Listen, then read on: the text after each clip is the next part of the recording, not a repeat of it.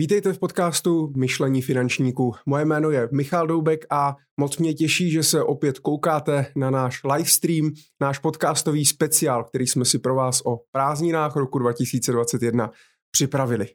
Já jsem rád, že přijal pozvání uh, další host. Vy už možná tušíte, kdo tím hostem je, protože jste ho viděli před chvílí, viděli jste ho samozřejmě i na tom, uh, na té cover fotce na YouTube, bylo tam i jeho jméno a není to nikdo jiný než investiční poradce a majitel poradenské společnosti Fichtner SRO Vladimír Fichtner. Vladimíre, dobrý den. Dobrý den, Michale. Děkuji za pozvání. Já děkuji, že jste ho znovu přijal. Já jsem si napsal, že je to 914 dnů dneska od uh, toho, co jsme se viděli naposledy. My jsme se dokonce opravdu neviděli od té doby, takže uh, se vidíme po dvou a půl, dvou a půl letech.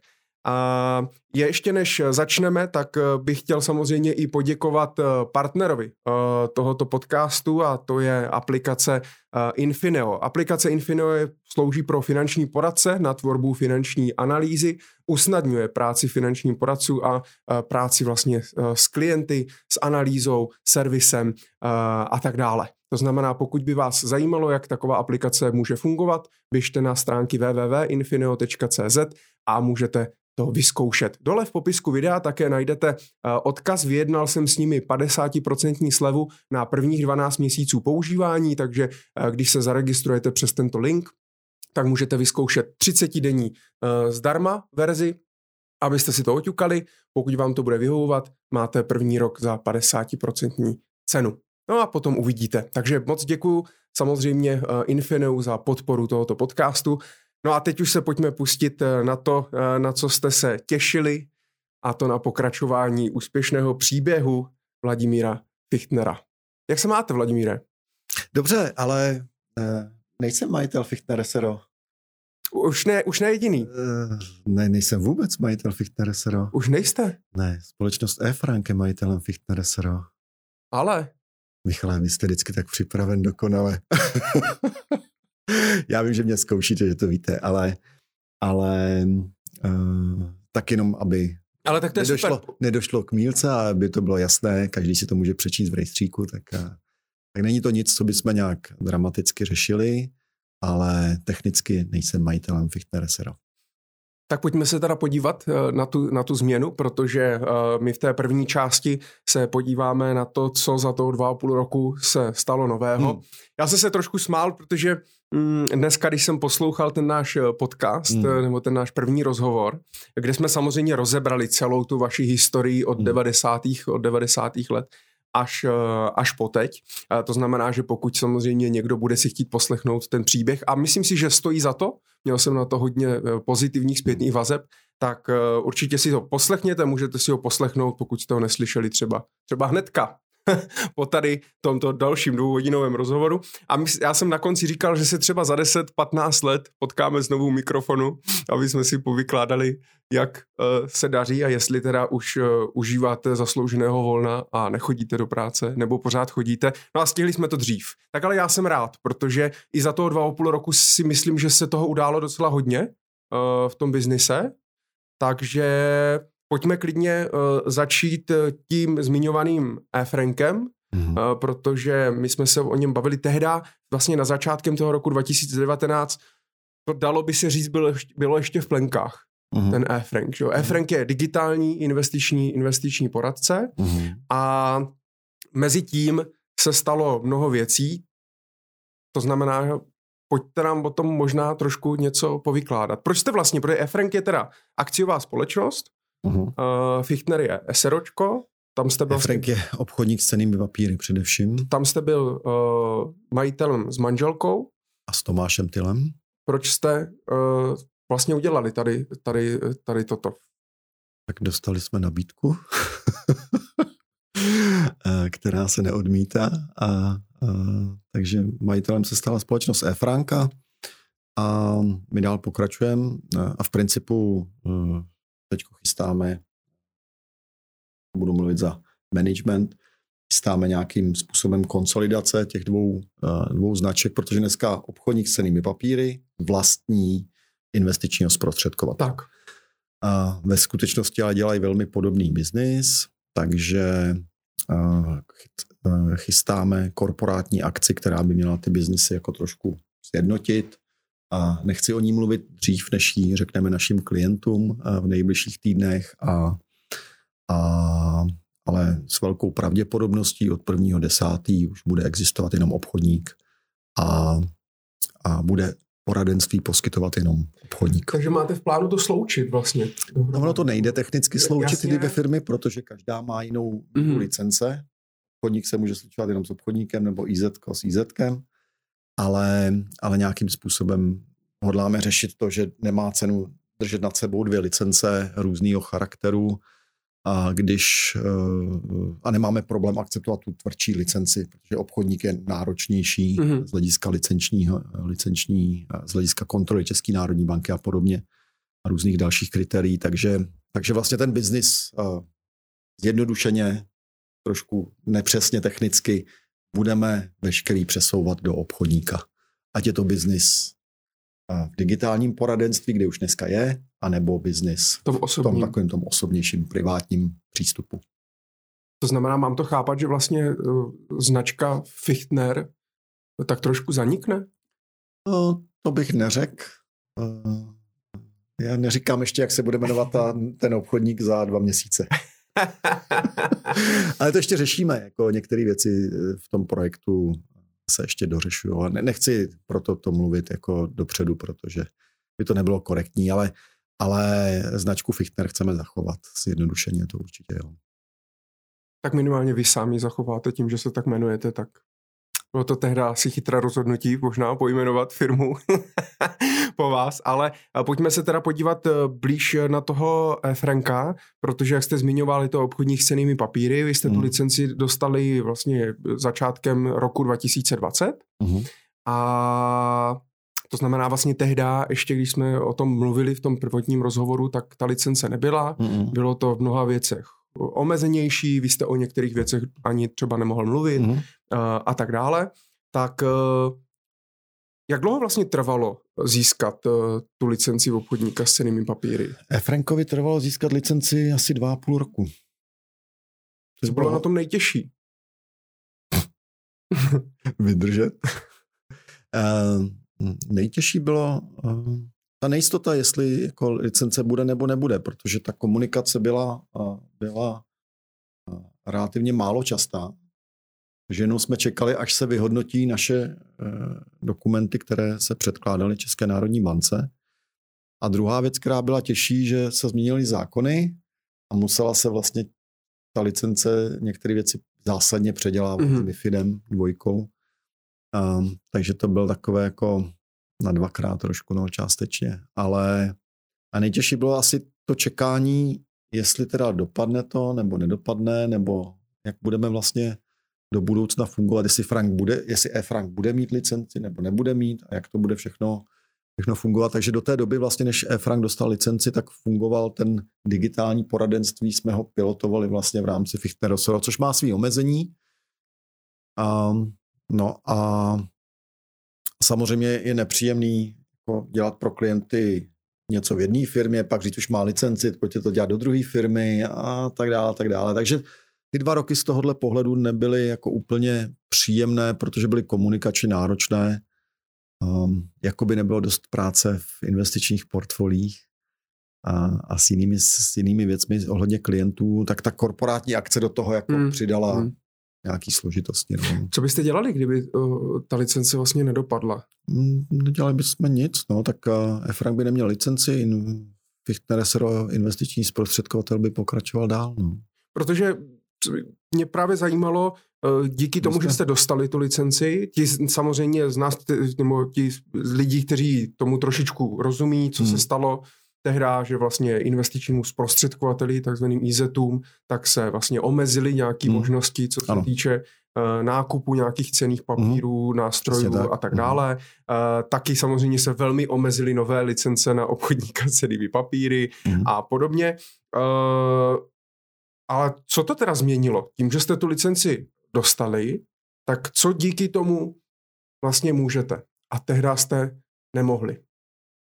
Pro lidi, kteří uh, to třeba tolik neznají, neví. Tak investiční prostřed, zprostředkovatel ještě před změnou zákona, která přišla v roce 2019, 18?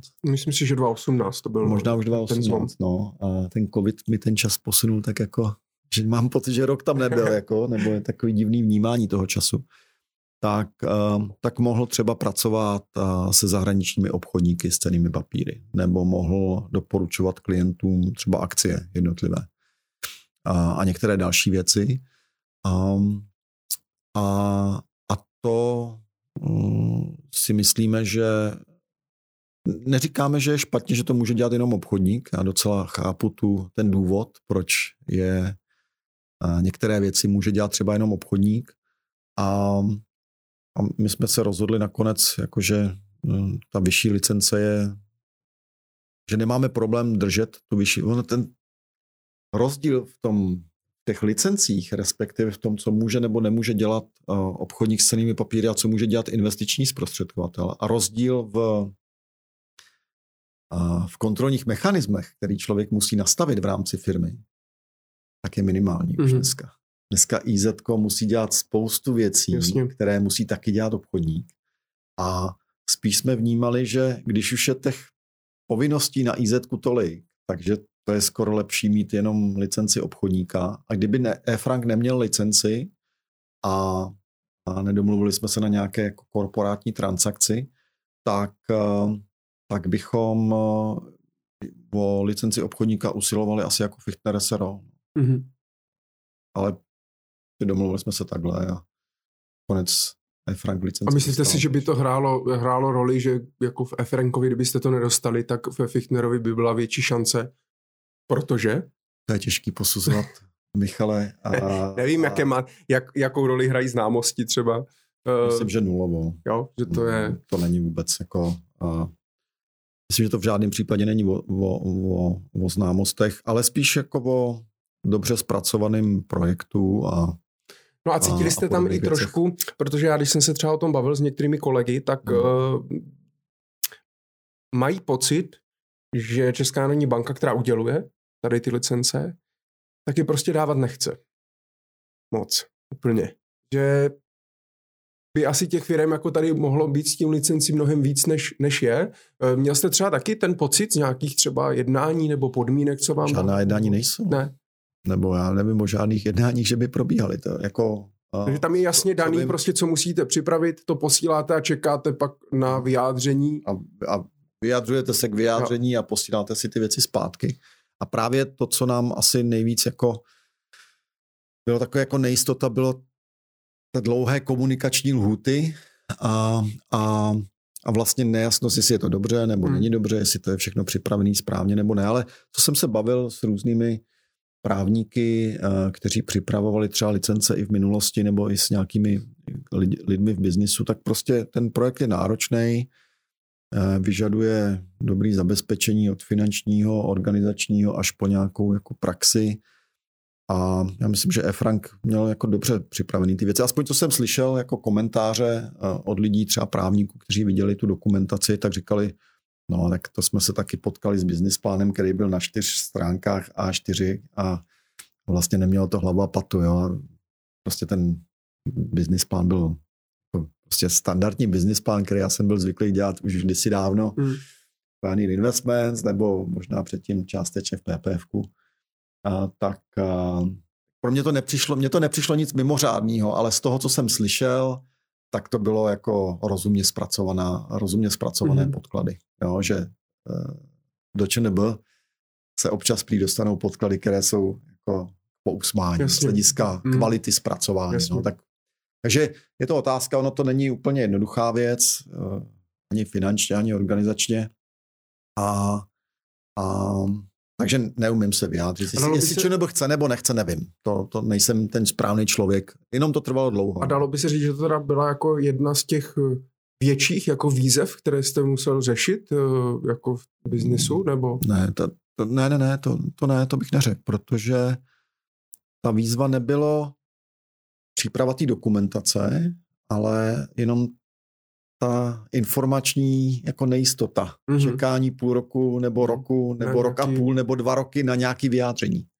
a vlastně potřebujete dělat biznis. Ta výzva byla jako začí, v digitálním poradenství začínalo Portu, před pár lety začínalo Indigo, začínal Finax a, a Efrenkovi vlastně ujížděl vlak, byl v principu nucený nějak řešit, mm.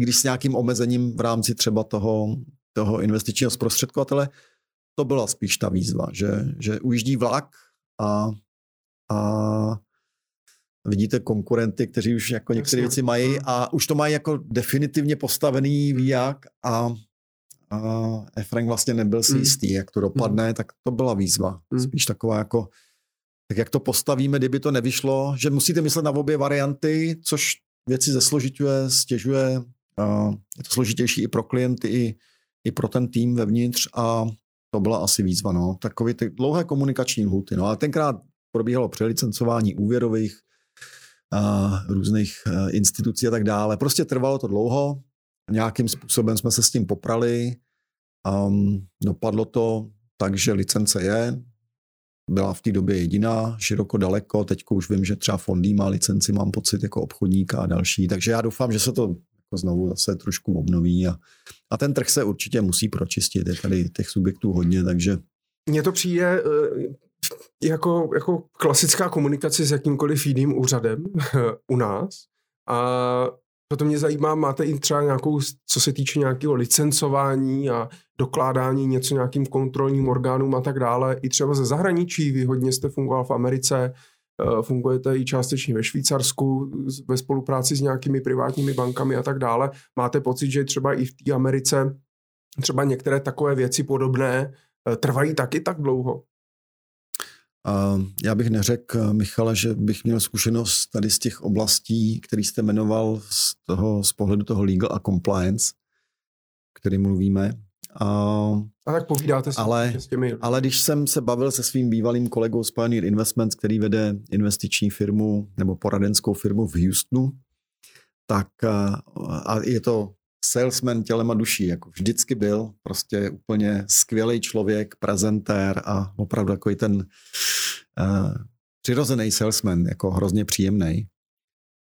A byla to jeho, jako to bylo jeho duše v principu, ten sales. Tak on říkal, ale od té doby, co dělám tady ředitele, tak 80% mého času je legal a compliance. A prostě k tomu dnešnímu světu to tak patří. A otázka zní proč. Myslím si, že tam máme trošku, trošku uh, Máte na to svůj odpověď? Trošku je, trošku, no ten důvod je samozřejmě ten, že asi se jako finanční biznis nechováme tak všichni, jak bychom měli, když někdo má potřebu nás regulovat čím dál tím tvrdším způsobem. Jo. A já teďko uh, už doposlouchávám knížku uh, o dynastii JP Morgan, fascinující knížka.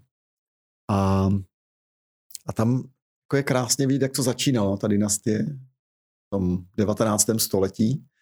Prvním zakladatelem té dynastie, jak vlastně bankéři fungovali na začátku jako skuteční uh, ochránci svých klientů, protože jim nabízeli dluhopisy firm, s kterými se potkávali ale seděli v třeba v představencech a dozorčích radách těch firm, aby zajistili, že majitelé dluhopisů dostanou svoje mhm. kupony a peníze zpátky.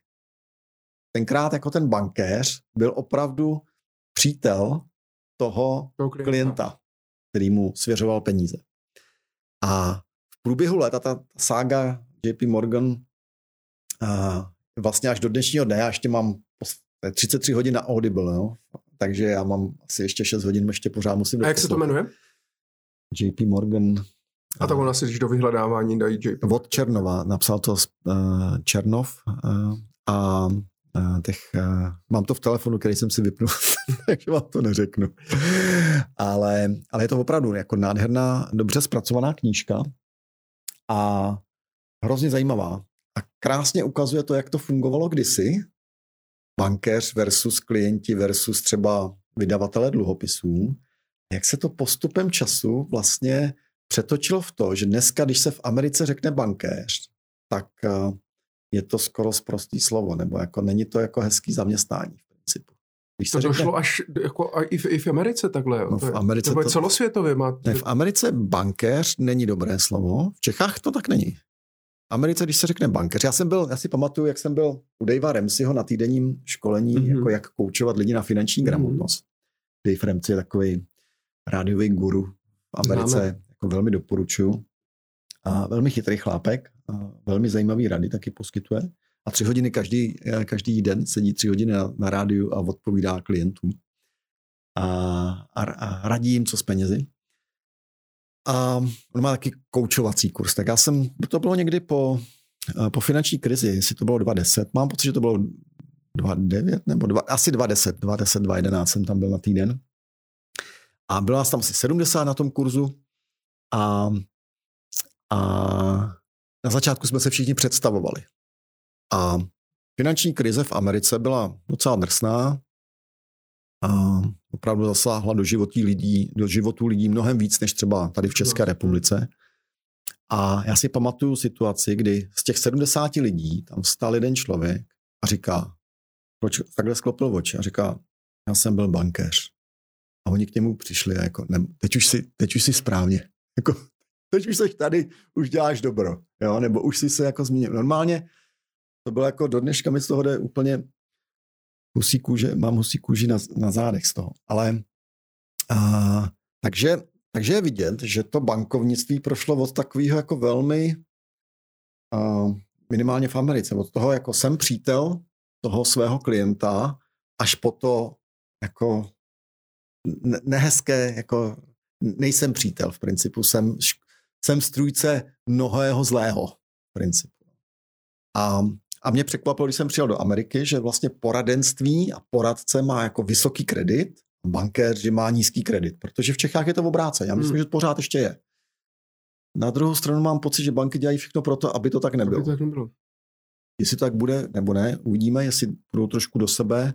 Myslím si, že by měli, ale ale zatím to tak úplně nevnímám. No. A rozkří, rozkrývá se v tom příběhu třeba, proč se to tak stalo? Nebo co, co se vlastně jako v jo, jo, jo, jo, jo, měnilo? Jo, jo, jo, je to, je to tam, no. Uh, uh, právě, že tam jako ty, ta story té dynastie JP Morgan a těch osob, které do toho byly zapojený, se hezky prolíná právě i s těmi různými biznisy. A já vlastně poslouchám tu poslední kapitolu, která jde od uh, druhé světové války nebo těsně po druhé světové válce jako do dneška. A ještě ji nemám doposlechnutou, ale ta, ka, ta kapitola se jmenuje Kasino. Prostě stalo se z toho jako hmm. rizikový biznis, kasíno, kde lidi riskujou, aby vydělali víc peněz. Úplně jiná, jako myslím si, že každý by si to měl poslechnout a pokusit si, za, pokusit se zamyslet, jestli se nevrátit k těm kořenům. Hmm. A což je něco, co my se v tom našem biznisu snažíme dělat tím, že si necháváme platit přímo od klientů z velké části ze zisku, který klientům vyděláme po odečtení nákladů na ten zisk vynaložených.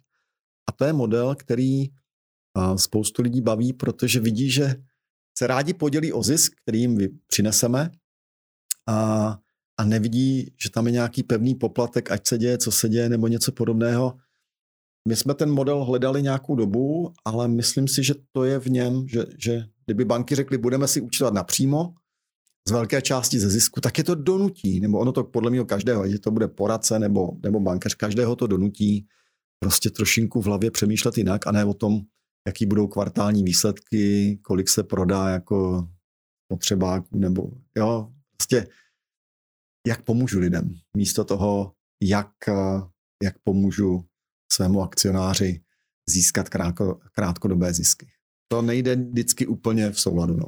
Vy jste hodně v tom uh, rozhovoru před uh, dvě a půl lety tak uh, mluvil vlastně o praktikách privátních bankéřů mm. a, mhm. a bankách a co nabízí vlastně mm. klientům a podobně. Ono to bylo i samozřejmě to nebylo jenom, že byste chtěl do nich eh, schválně rýt, ale byla to i vaše vlastní zkušenost. Jo, jo. Vlastně v tom roce 2008-2009 mhm. dělali to výběrové jo, řízení pro toho klienta uh-huh. a zjistili jste, co vlastně jakoby nabízí a jak tak trošku oškubávají ty, eh, ty uh-huh. klienty právě na všech různých poplacích, jo. nejsou tak transparentní a je to všechno takové jenom jako pozlacené, požené, uh-huh. mramorové, ale hm, nic, nic, nic zatím, ti klienti pravděpodobně uh, tolik nebohatnou, nejde jim prostě mm. o to uh, a tak dále. Máte pocit, že se to trošičku změnilo? Já vím, že dva a půl roku je málo, ale možná covid, možná nástup nějaký větší konkurence, možná nástup uh, nový generace, uh, jakoby neobank a různých sta- fintechových hmm. startupů mm. a tak dále právě na tu mladší generaci a podobně. Mm. Máte pocit, že se to někam nějak posouvá nebo pořád stojíme na místě? Ale myslím si, že se to tolik neposouvá. A, a já v principu důkazem toho jsou třeba české protiinflační dluhopisy, které e, se na trhu objevily před dvěma nebo už třema lety. Myslím, že 2019, asi dva rozhovor, roky. No. Asi dva roky to bylo. V té době asi ještě nebyly. My jsme byli někdy v únoru a ty oni začaly někdy v květnu nebo tak nějak. A my vlastně dneska jedna z našich akvizičních nástrojů, eh, která míří na především lidi, kteří mají firmy, prodávají a, a, nebo, nebo z té firmy už tahají docela velké peníze, na skutečně bohaté lidi, tak jedna z nástrojů, jak oslovujeme tento segment, je jim říkáme, ale pokud chcete někam ukládat věci krátkodobě, no tak české státní protiinflační dluhopisy, které vám přinesou inflaci z definice, a už se dále nedaní ten úrok, tak je skvělá alternativa krátkodobým investičním nástrojům. A, a, a my jsme to začali dělat před dvěma lety. Každý kvartál vlastně teďko zatím funguje nová emise a dosud se nepotkáváme s tím, že by privátní bankéři tuto alternativu svým klientům nějak dramaticky představovali občas někdo přijde, jo, jo, bankéř mi to jako taky nabít. Je to extrémně výjimečný. Několikrát na prstu jedné ruky bych to asi spočítal, a kolikrát mi to někdo řekl. Většinou mi lidé volají a řeknou, Vladimíre, oni mi k tomu nechtěli ani nic říct, oni říkali, to není naše, to, to jako my vám k tomu nic neřekneme, jenom vám otevřeme účet.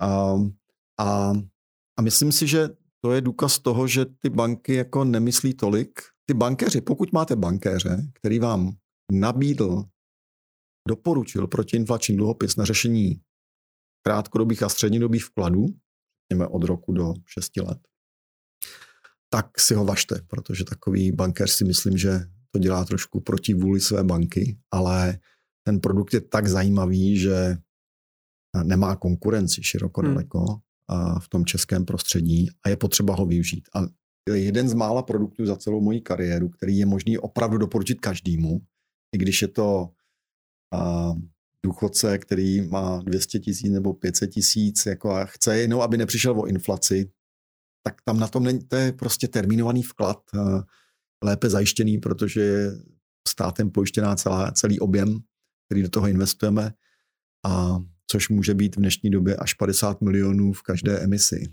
Takže v principu i stovky milionů tam v průběhu let můžete, nebo kvartálů postupně, postupně investovat. A, a široko daleko vzhledem k tomu, jaký mají státní dluhopisy výnos hmm. nebo další dluhopisy výnos, tak to opravdu nemá konkurence. A když mi bankéř, který pro mě dělá tyto dluhopisy doporučí, tak já si myslím, že je to unikátní človíček, který ho je potřeba si držet a, a, a myslí to se mnou dobře. Ale když mi to nedoporučí nebo dělá, že to neexistuje, tak si myslím, že to je chyba. A z toho, co já mám reakci od lidí, kteří se na nás obrací a kterými zdarma posíláme analýzu těch dluhopisů a instrukce, jak si to mají pořídit, protože my z toho nic nemáme, když to není náš klient, a, tak, tak, tak mám pocit, že to ještě v těch bankách se tolik nemění. A včera mi říkal zrovna jeden bankéř, že že třeba se to mění, že se to mění, že si myslí, že se to mění, protože třeba banky dneska už neprodávají moc investice se vstupním poplatkem. Mm-hmm. Ale jako nedávat vstupní poplatek, anebo nechávat si platit ze zisku, nebo převážně ze zisku, napřímo od klienta, to je úplně jiná úroveň ještě. To, to, je, to je ještě opravdu daleko k tomu, aby se třeba ten business model změnil. A Takže, myslíte si, že se změní? Že to vlastně jako vůbec může takhle banka fungovat v té divizi toho investičního poradenství? Hmm. To je zajímavá otázka. Um, asi se nezmění, dokud nebude dost silná konkurence, no, která donutí, donutí ty banky to změnit, ale zatím mají tu pozici docela dominantní, takže myslím si, že to může trvat dlouho. Ano. A včera jsme se o tom bavili právě s tím bankéřem. On říkal, no ale do pěti let se to změní. A já jsem říkal, to mi nezdá, jako jo. pět, deset. Jako tu změnu tam nevidím tak rychlou. Hmm. Možná něco nevidím, ale já spíš vždycky hodnotím tu realitu, co kdo dělá, než o to, o čem povídá. Jo. A změnit model z, z poplatků nebo z toho, že jsem placen za to, že někomu něco prodám a z toho mám nějaký, nějaký benefit, aniž by ten člověk skoro věděl, on to technicky ví, on to má někde napsaný, že já z toho dostanu nějaký peníze a tak dále, ale neprobíhá tam přímá platba mezi mnou a klientem, tak eh, změnit ten vztah, jako kdy mě platí vlastně nějaká produktová továrna, nějaký fondový manažer, vlastně trošku tak jako bokem, na to, že jsem prodal jeho produkt a, a změnit to na, to, na ten přímý poradenský vztah, který je přímo placený, to není, jako, to není žádná legrace. To je jako docela náročný proces. Mentálně je to jiné. A dokud bankám ponese ten biznis, který dělají, tak oni nebudou mít důvod. No. Hmm. Takže musí přijít podle mě velká konkurence. A nebo velký odliv klientů. No, ale to znamená, že musí ta konkurence nabízet, musí být dostatečně velká, aby nabízela velk, hmm. jako dostatek alternativ. Což asi dneska na, na tom trhu není. Musíte víc vyrůst. Na to se těším. jo, jo, jo, je to tak, samozřejmě. Pro nás, pro nás jako čím později, ve mně se to bije, jo, jako čím později, tím biznisově lépe pro nás samozřejmě. A na druhou stranu, když vidím jako těch peněz, jako který hmm. zbytečně Jasně, jako utíkají pánu hmm. bohu do oken, úvozovkách a, a nemůžou dělat spoustu dobra, protože jako lidi, kteří mají peníze, to není, oni nevydělávají ty peníze proto, aby měli víc peněz, aby si ráno skočili do bazénu z laťáku jako slíček z krblíka, tam se šli zaplavat. Jo. A to si možná někdo myslí, jako dokud ty peníze nemá, ale v principu, když člověk má jako větší objem peněz, tak má svobodu spíš jako přemýšlet o dalších věcech a má šanci pomoct věcem, který, který do dneška třeba nefungovaly.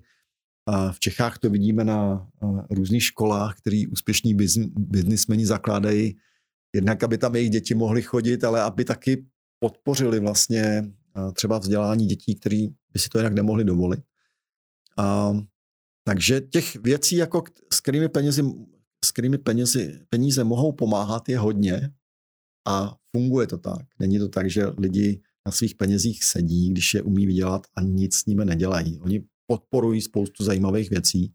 Myslím si, že by to pro celou tu společnost bylo lepší, kdyby, kdyby to tak bylo a, a kdyby prostě jenom měli šanci se líp starat o peníze, přemýšlet o tom, jak, jak je nenechat utopit v nějakých jako schématech, které jsou zvláštní a, a tak dále, a tak dále. Hmm. No. Takže, takže myslím si, že to ještě se nemění můj pocit je, že se to nebude tak měnit. Možná se mýlím. No, uvidíme. Uvidíme za těch 10-15 let, no. Ale Jestli se ba- potkáme. V Americe ty banky to dotáhly z toho být přítel klienta, který jim dává peníze, aby se nějak použili, až po to, že jsou spíš jako vnímaný jako neúplně velký hmm. přítel.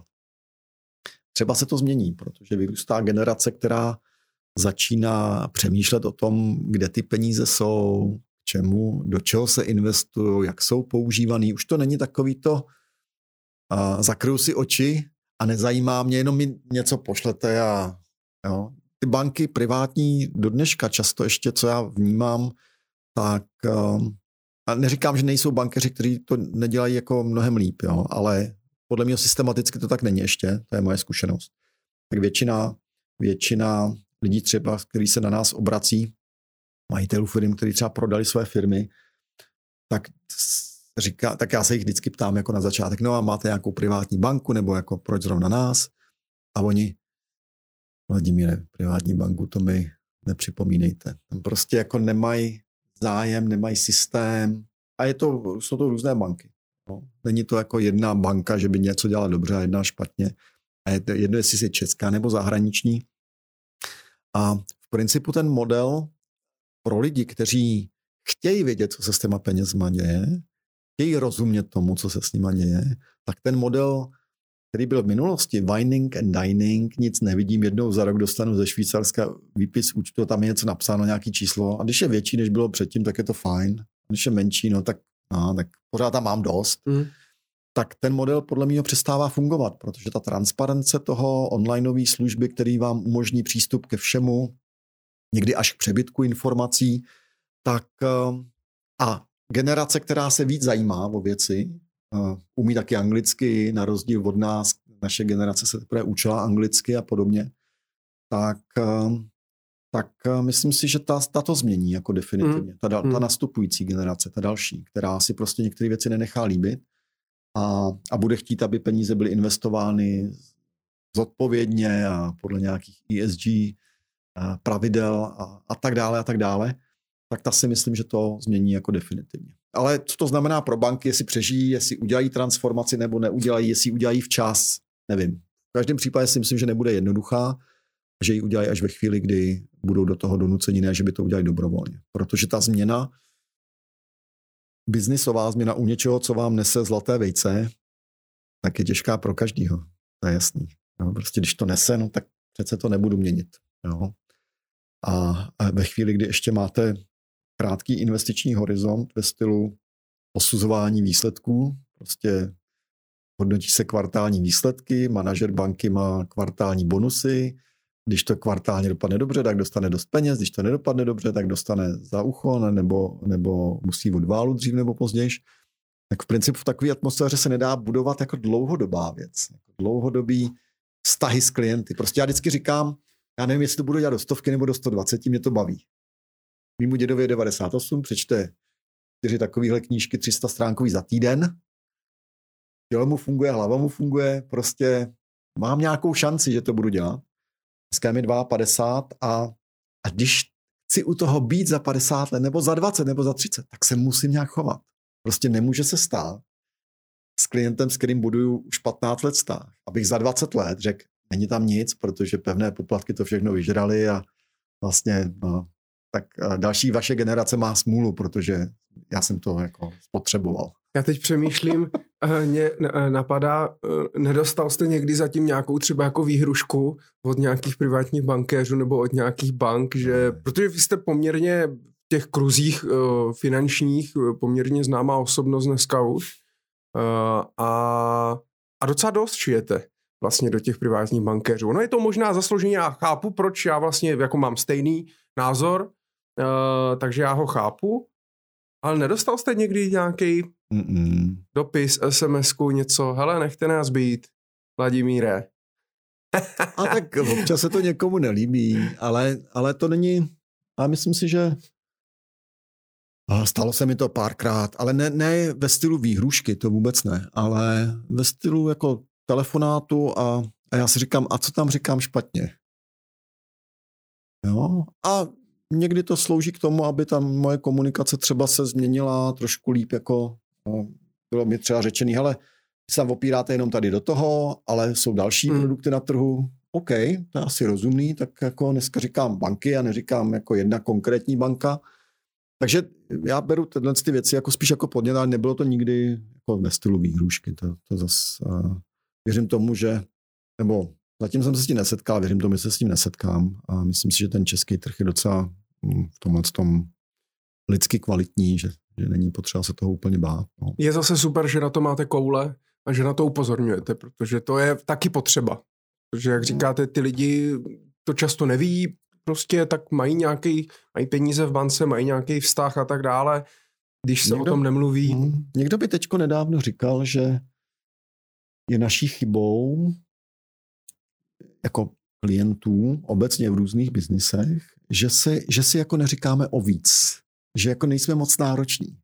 Že vlastně, já jsem si říkal, no to, na tom něco bude, protože vlastně v minulosti to fungovalo tak, že to nám řekli, to jsme dělali.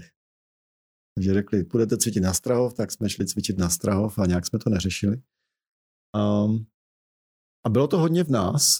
A já myslím, že mě, když jsme přijeli do, do Ameriky a šli jsme poprvé s dítětem k doktoru, tak uh, tak mě šokovalo, jak se ten doktor ptal jako na různé věci a říkal, chcete ještě něco vědět, nebo tady jsou různé varianty, vyberte si. A tady jsou rizika. Říkal, proč neřekne, co máme dělat. Jasně, vemte si pilulku tuhle. A... Protože jsme byli zvyklí na úplně jiný fungování. Pak jsme přišli domů, mluvili jsme s kolegyní americkou a, a, a ona řekla, nevěděla, co se děje, tak říká, no a co, a, a co vám říkal, a co, jste, co vás zajímalo? A jsem říkal, no nic nás nezajímalo, dal nám tohle to nakonec a, a ona, to se musíš ptát, musíš vědět, co se děje, jako to, nemůžeš to brát jako slepě, jo? A já jsem si uvědomil, že to je něco, co my často děláme, no? že, jsme, že takhle jsme byli vychovaní v minulosti, ta naše generace. A, a to se musí změnit. A potom se začne měnit i ten biznis, podle mě. No a do té doby to nebude asi tolik zapotřebí. No. Takže zajímat se o věci, nejenom svý peníze, ale i o jiné věci kolem sebe. A o zdraví. To si myslím, že, to si myslím, hmm. že nám pomůže jako všem, i těm profesionálům, kteří poskytují různé služby, ať se jmenují lékaři, advokáti nebo, nebo bankeři nebo poradci. No. Sledujete podcastový speciál s investičním poradcem Vladimírem Fichtnerem. Určitě se dostaneme už brzo k vašim dotazům. Já už nějaké tady vidím, to znamená klidně, pokud vás cokoliv zajímá na Vladimíra, já si myslím, že je v dobré náladě, takže odpoví, odpoví na cokoliv. Takže ptejte se na všechno, co vás zajímá dostaneme se k vašim otázkám. Já určitě budu rád za cokoliv, aby s čím nám přispějete do té diskuze a když se zapojíte. My jsme se samozřejmě bavili v tom předchozím rozhovoru, já to nechci omílat nějak dokola, ti lidi, kteří vás znají, tak ví, že děláte investiční poradenství, pomáháte lidem stát se rentiéry a rentiéry zůstat. A tehdy jsme se bavili, že ten e-frank, ten digitální mm. poradce, je převážně pro budoucí rentiéry, mm. které, o které vlastně se o ty klienty se staráte online, digitálně, na dálku, protože mm. není ve vašich schopnostech a možnostech prostě se všemi se osobně uh, potkávat a tak mhm. dále, protože to stojí hromadu času, hromadu peněz mm. a tak dále. A Fichtner SRO tehda byl vlastně ten, ten osobní biznis, kde jste se potkávali teda osobně, mm-hmm. spíše s těmi rentiéry. A tehdy jsme to, nebo jste mě říkal, že to bylo rozdělené v podstatě klienti do 15 milionů mm-hmm. uh, majetku, uh, tak jsou do toho digitálního poradce FNK mm-hmm. a klienti nad 15 milionů, jo. tak jsou v tom osobním poradenství ve, ve mm-hmm. Fichtnerovi. Mm-hmm. Změnilo se za to dva a půl roku z tohoto něco? Posunuli se ty, ty kvóty, nebo se snížily? Ne, tak uh, změnilo se. Změnilo se to, že eh, český, uh, český občan nebo i podnikatel bohatne. Jako úplně před očima vidím, jak se zvyšuje počet lidí, kteří mají víc peněz a jak se zvyšují, jako výrazně zvyšují objemy peněz, s kterými se potkáváme. Takže jestliže jsme se před pár lety potkávali s lidmi, kteří měli 50, 100 nebo 200 milionů, tak eh, za poslední dva měsíce eh, mám za sebou dvě schůzky eh, s lidmi, kteří mi po první schůzce řekli, ha, tak tady je ta moje miliarda a co s tím máme dělat. Jo? A prostě cítím, že se posouvá celý ta, jako, nemovitosti jsou dražší, lidi, když prodají něco nebo mají nějaký bytový dům, tak to neprodají za 20 milionů, ale za 60 dneska nebo za 100. Um, takže zvyšuje se úroveň bohatství to je, co si myslím, že je úplně jasně viditelné. A, a což je pro nás samozřejmě zajímavá, zajímavá výzva. Přemýšlet o tom, jak pracovat nejenom s lidmi, kteří mají 100 milionů, ale kteří mají třeba půl miliardu nebo miliardu. A, a, a vlastně nechtějí zakládat nějaký svůj family office, nechtějí mít, protože ono, člověk se musí o peníze starat sám, ale když máte hodně peněz, tak vlastně potřebujete na to svoji vlastní firmu. Druhou stranu, když si založíte svoji vlastní firmu, která její část se bude starat o nemovitosti, druhá o investiční záležitosti, které třeba děláme my, typicky třetí o nějakou další oblast, třeba o e, charitativní záležitosti, tak vlastně máte firmu, kde budete mít 20 lidí a musíte je řídit, musíte je vybírat, musíte je motivovat. Není to úplně jednoduchá věc. A proto takovýhle family office z pohledu těch bohatých lidí vytváří lidi, kteří mají těch peněz opravdu hodně. A řekněme desítky miliard korun. Protože lidi, kteří mají míň, tak přemýšlí, jako jestli náhodou nepoužívat služby takzvaně multifamily officeů, to znamená kanceláře nebo firmy, která pracuje s vícero klienty. A jednak samozřejmě vás jako osobu to nebude stát tolik energie, bude vás to stát nějaké peníze, ale nemusíte řídit další firmu, což hodně lidí, kteří, s kterými my třeba pracujeme, řídí svoje firmy, řídí své startupy a nechtějí řídit další svoji firmu na hmm. řízení svého majetku jenom, na starání si o svůj majetek. A někdo jo, někdo ne. A, a, a vlastně ten multifamily office, který pomáhá více, vícero lidem se starat o peníze, tak má jednu velkou výhodu, kromě toho, že často do určité úrovně bývá levnější, než si pořídit vlastní tým, tak má obrovskou výhodu v tom, že má více podnětů. Já když pracuji s 30 lidmi, kteří mají 100 miliony, tak mám 30 chytrých lidí, kteří se mě ptají na různé věci, kteří se zajímají o různé věci a samozřejmě to není tak, že se všichni zajímají o to samé. Takže těch podnětů pro naši práci, pro to, co můžeme udělat pro klienty, proto já vždycky říkám, my jsme takový vaši asistenti. Vy potřebujete něco vidět, my to zjistíme, zpracujeme, hmm. Písemně vám to předáme, pro, proti, doporučíme a prodiskutujeme to společně. Tak my těch podnětů máme desítky, a protože máme desítky takovýchhle klientů.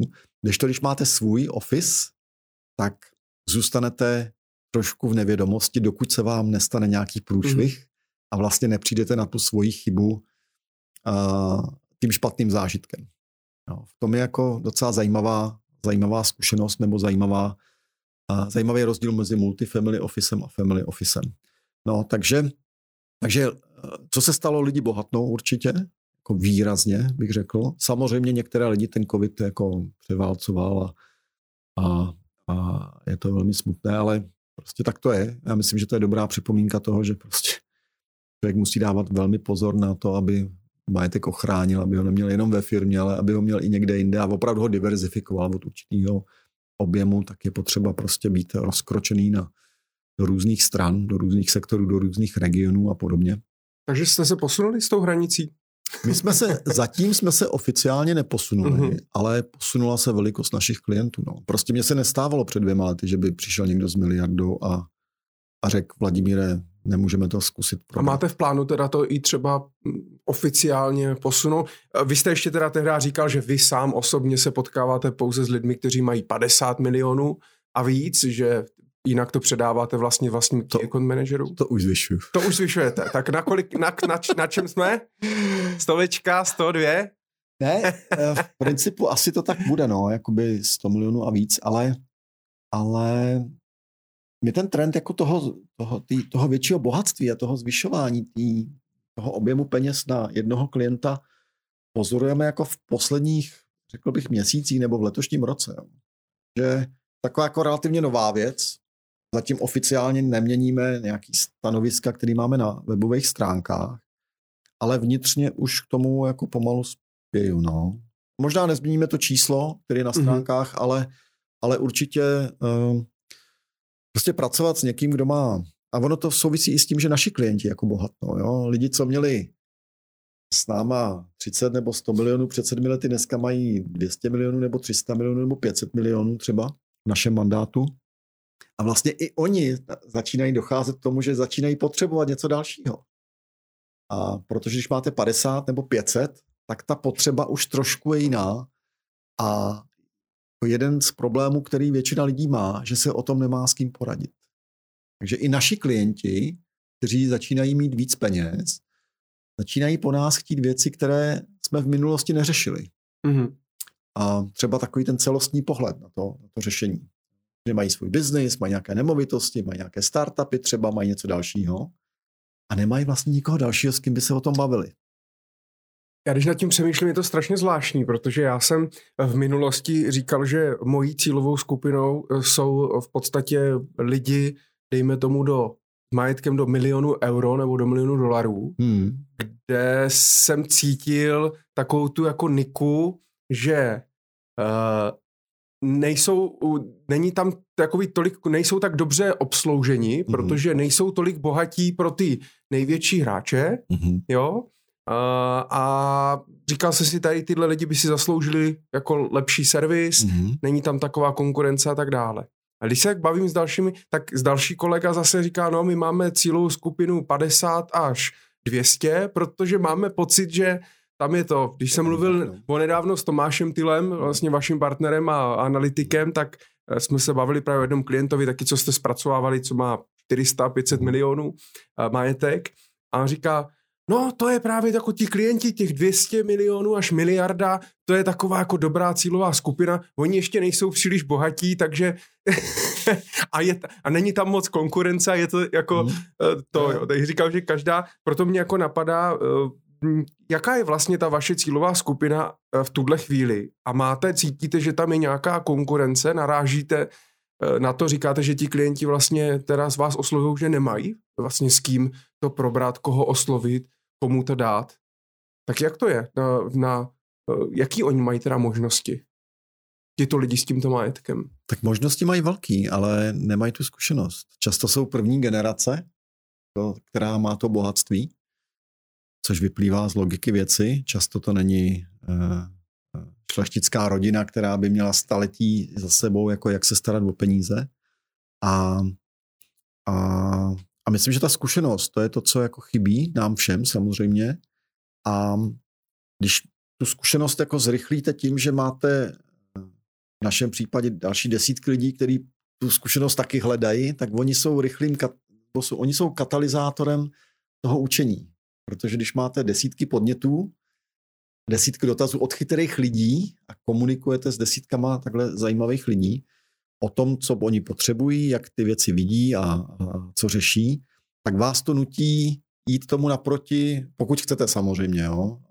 Ale pokud chcete udělat vždycky jako pro ty klienty trošku něco navíc, jako pom, opravdu pomoci, a oni to z vás cítí a máte k tomu postavený nějaký business model nebo odměňovací model, který je, který je pro ně taky zajímavý, tak, tak ten prostor tam je teďko, podle nás je obrovský. No. Takže my přemýšlíme, že jako půjdeme vejš, jako že i mhm. oficiálně to uh, budeme komunikovat a to v příštích dvou měsících. Jako jsme ve velké diskuzi eh, se, nebo ve velkém uh, poměrně v souladu s tím, že bychom se měli posouvat ještě výš, než, než třeba do dneška to vypadá, že jsme. No. Tak teď budeme všichni napnutí, teda, jak to na podzim dopadne, takže nás čeká posun Vladimíra Fichnera a volby, takže to bude, podzim bude opra- opravdu opravdu nabitý. a Uh, to není posun Vladimíra. Ma, to je posun jako to je, jasně, týmu, biznisu, firmy, týmu, který, lidí. Ano, bez, týmu, bez něho by, jasně, bez týmu by to, by to, to nemohlo. To sám, byste, sám byste to neudělal, vy jste, tehdy, když jsem to právě poslouchal, tak si pamatuju, jak jste říkal, že na začátku vlastně prostě dlouhý roky dělal vlastně takovou živnost. Hmm, je to jako tak, no. dobrý, finančně jako fajn, no ale vlastně byla to živnost, nebyl to, nebyl to biznis, mm-hmm, jo, nebylo to, nebylo, to, nebylo to podnikání. Určitě ti, kteří neslyšeli ten rozhovor, tak si ho poslechněte, protože Vladimír dneska může vypadat, že se stará o miliardáře, je za vodou, je rentier, nemusí nic řešit, má úspěšnou firmu, úspěšný tým lidí a tak dále, ale to nebylo vždycky.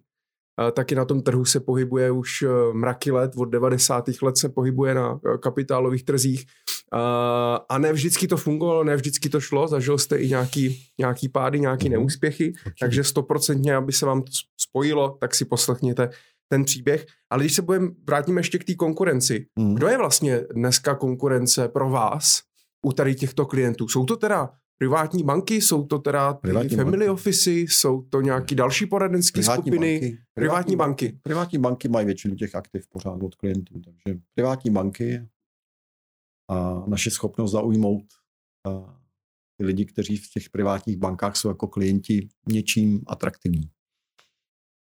Privátní banky určitě. A předpokládám, že v těch privátních bankách teda těm klientům leží naprostá většina hmm. peněz. Jo, jo, určitě. No tak kolik znáte poradců, kteří se starají o stovky milionů jako od jednoho klienta? Minimum. Hmm. minimum.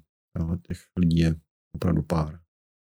Takže privátní banky, stovky miliard korun, Máte pocit, který čekají na naše biznesy, naše a jiných lidí. Máte pocit, že uh, mají třeba ty lidi tady s tímto majetkem, když se budeme bavit hmm. teda ve stovkách milionů korun, uh, máte už i konkurenci jakože v zahraničí, že ti lidi jako pokukují po nějakých jako zahraničních poradcích, uh, bankách, partneřích, nebo stovky milionů korun je vlastně pro ten západ ještě strašně vlastně chudej, jak je ten vtip, jak přijde ten do té švýcarské banky ten člověk. No, to, to asi není úplně jako stovky milionů korun už začíná, to už i ty švýcarské banky začínají jako pokukovat. si potom pokukovat. Jako jich pět milionů euro, řekněme, že už je něco, kdy ty banky už jsou uchotní vyjednávat o svých cenách a podobně, což značí to, že to je atraktivní segment. Má 100 milionů a výš a je atraktivní segment i, i pro tu švýcarskou banku. A já mám vždycky radost, um, náš největší klient, s kterým, když jsme začínali, tak uh, měl většinu peněz ve Švýcarsku a dneska je ve Švýcarsku třetina a, a na, u nás je dvě třetiny toho, co má jako v externím mandátu. Ale bylo to obráceně před pěti, sedmi lety. A, a to mě těší, jako protože to, na, jako jeden konkrétní klient, a zrovna náš největší třeba klient, a tak a, mě těší, že vlastně nabízíme věci, které on, když dostane dividendu ze své firmy každý rok, takže vlastně ty peníze jdou víc k nám, než do toho Švýcarska. Bankéře. Tak to nás těší, jako takovýhle, takovýhle story. Takže věřím tomu, že jsme konkurenceschopní velmi dobře i těm týmům třeba švýcarských privátních bank nebo francouzských, který působí, nebo německých, který působí na českém trhu a, a chce to vyzkoušet, ale já myslím, že ta naše šance je docela rozumná proti těm jejich řešením. No. Co je vlastně potřeba, abyste dokázal tady těmhle lidem mm, nebo u nich uspět a dokázal jim poradit a dát dobrou, dobrou službu? Jenom aby se nás dozvěděli v principu. ne, to opravdu, to je samozřejmě, my jsme z pohledu té visibility, jsme malá firma, a nemáme marketingové budgety, které by byly vidět v televizi od rána do večera. No ale sám byste to nezvládl asi. Nebo třeba ve dvou lidech, jenom s manželkou. Ne, se ne. starat o takové klienty. Ne, ne, ne, tak my dneska máme tým 30 lidí, kteří každý, každý má svoji roli v tom týmu a spoj, svoji specializaci. Někdo přivádí klienty, někdo se o ně stará, někdo je analytik jako Tomáš Tyl, který jste zmiňoval, a nebo třeba Petr Sirový, někdo je v tom zázemí, v tom back officeu a každý má svou roli, každý je specialista na svoji, na svoji oblast a no dneska nás je, já nevím, 25-30 asi. No, někdo, je, někdo je na půl úvazku, někdo na čtvrt na mateřské, tak ono, já vidím 30 lidí, ale ono to není 30 plno úvazku, třeba 25 celkem, no. Ale, ale um, takže je potřeba naše viditelnost v principu, no, aby, jsme byli, aby jsme byli vidět. A to je taky důvod, proč že do toho ty poslední dva roky docela investujeme energii, čas, i když nemáme takové hezké studio, jako máte vy tady, Michale. Ale uh, tak do té komunikace, firma, tak. Do té komunikace, do té komunikace s tím venkovním světem docela investujeme uh, hodně a, a um, to je asi to první, co je potřeba. No. A pak se sejdeme, pobavíme se o tom, jestli ta filozofie může být podobná, jestli ty lidi mají podobný názor na na život, na peníze. A, a když jo, tak pak už je blízko k tomu, aby jsme si třeba padli do noty. No. Spíš mi šlo o to, mm, třeba ten rozdíl, když obsluhujete klienta, který má 50 milionů a 500 milionů. Mm. Jak moc vlastně je rozdíl v tom, co on řeší a co on potřebuje za služby a tím pádem, co vy vlastně musíte mít za aparát lidí, specialistů, odborníků a tak dále. Eh, je tam nějaký rozdíl znatelný? No, řekl bych, že v nějakých stovkách milionů, třeba 300, 400, 500 milionů a více, už jako začíná hrát víc roli takový ten celostní pohled na to řešení. A, ale i věci, ale to hraje roli, třeba to předávání uh, majetku dalším generacím hraje roli i u menších klientů. I když máte 20 milionů, i když máte 5 milionů, tak chcete, aby ty děti to nějak jako rozumně užívali a, a ale, ale s větším majetkem bych řekl, že je víc potřeba se dívat na ten celek víc a, a, a řešit i další věci, strukturu toho majetku, jak, na koho je napsán, nebo jestli je v nějaké, nějaké právnické struktuře, které je jako zavřený nebo, nebo částečně a podobně. No. Takové, takže ta, ta šíře těch oblastí je větší, ale ta naše role je být account manager, nebo takový jako uh, někdo, kdo rozumí té problematice a provádí ty klienty těmi složitostmi a nástrahami, ne, že jsme specialista na každou oblast. To v žádném případě. No, my děláme něco jako do velkého detailu, některé věci zase umíme toho člověka nasměrovat eh, třeba k jinému týmu, který je skvělý na nějakou oblast. Jo. A když chce někdo prodat firmu, tak vím, kam hmm. mám poslat na tom trhu, kdo mi vyhovuje, jako kdo má takovou filozofii korektní podle nás, jako třeba my. A, a vím, že tam ten člověk bude jako dobře obsloužen.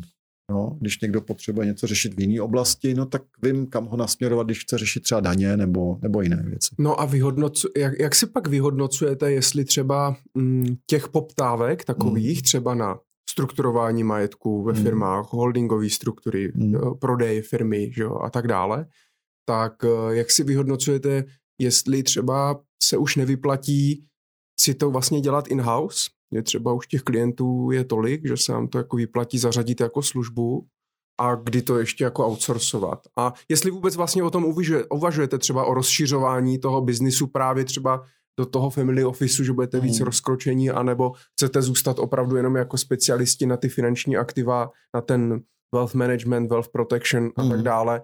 A tady tyhle věci být spíš jenom jako, jako, jako poradní sbor, ale ne, vlastně nemít za to přímo, protože za to vás přímo neplatí. Že? Hmm. Ale um, tuhle chvíli asi brzo, jako o tom uvažovat, rozšiřovat ten tým nějak moc do šířky, takže my tam vnímáme, že existuje otázka, a když se bavíme s lidmi, kteří jako opravdu eh, mají dost peněz, protože byli úspěšní třeba v podnikání, tak se bavíme o tom, že existuje nějaký majetek v různých formách, a pak, že existuje rodina, kterou je potřeba nějakým způsobem s tím majetkem taky dřív nebo později začít seznamovat a, a udělat všechno pro to, aby ten majetek zůstal i v těch dalších generacích. Pak, že existuje nějaké know-how, jak se o ten majetek starat. A tady ty tři složky, ta majetková, lidská a know-how, řekněme, tvoří takový celek, který je potřeba nějakým způsobem o něm přemýšlet, systematicky ho, systematicky ho rozvíjet.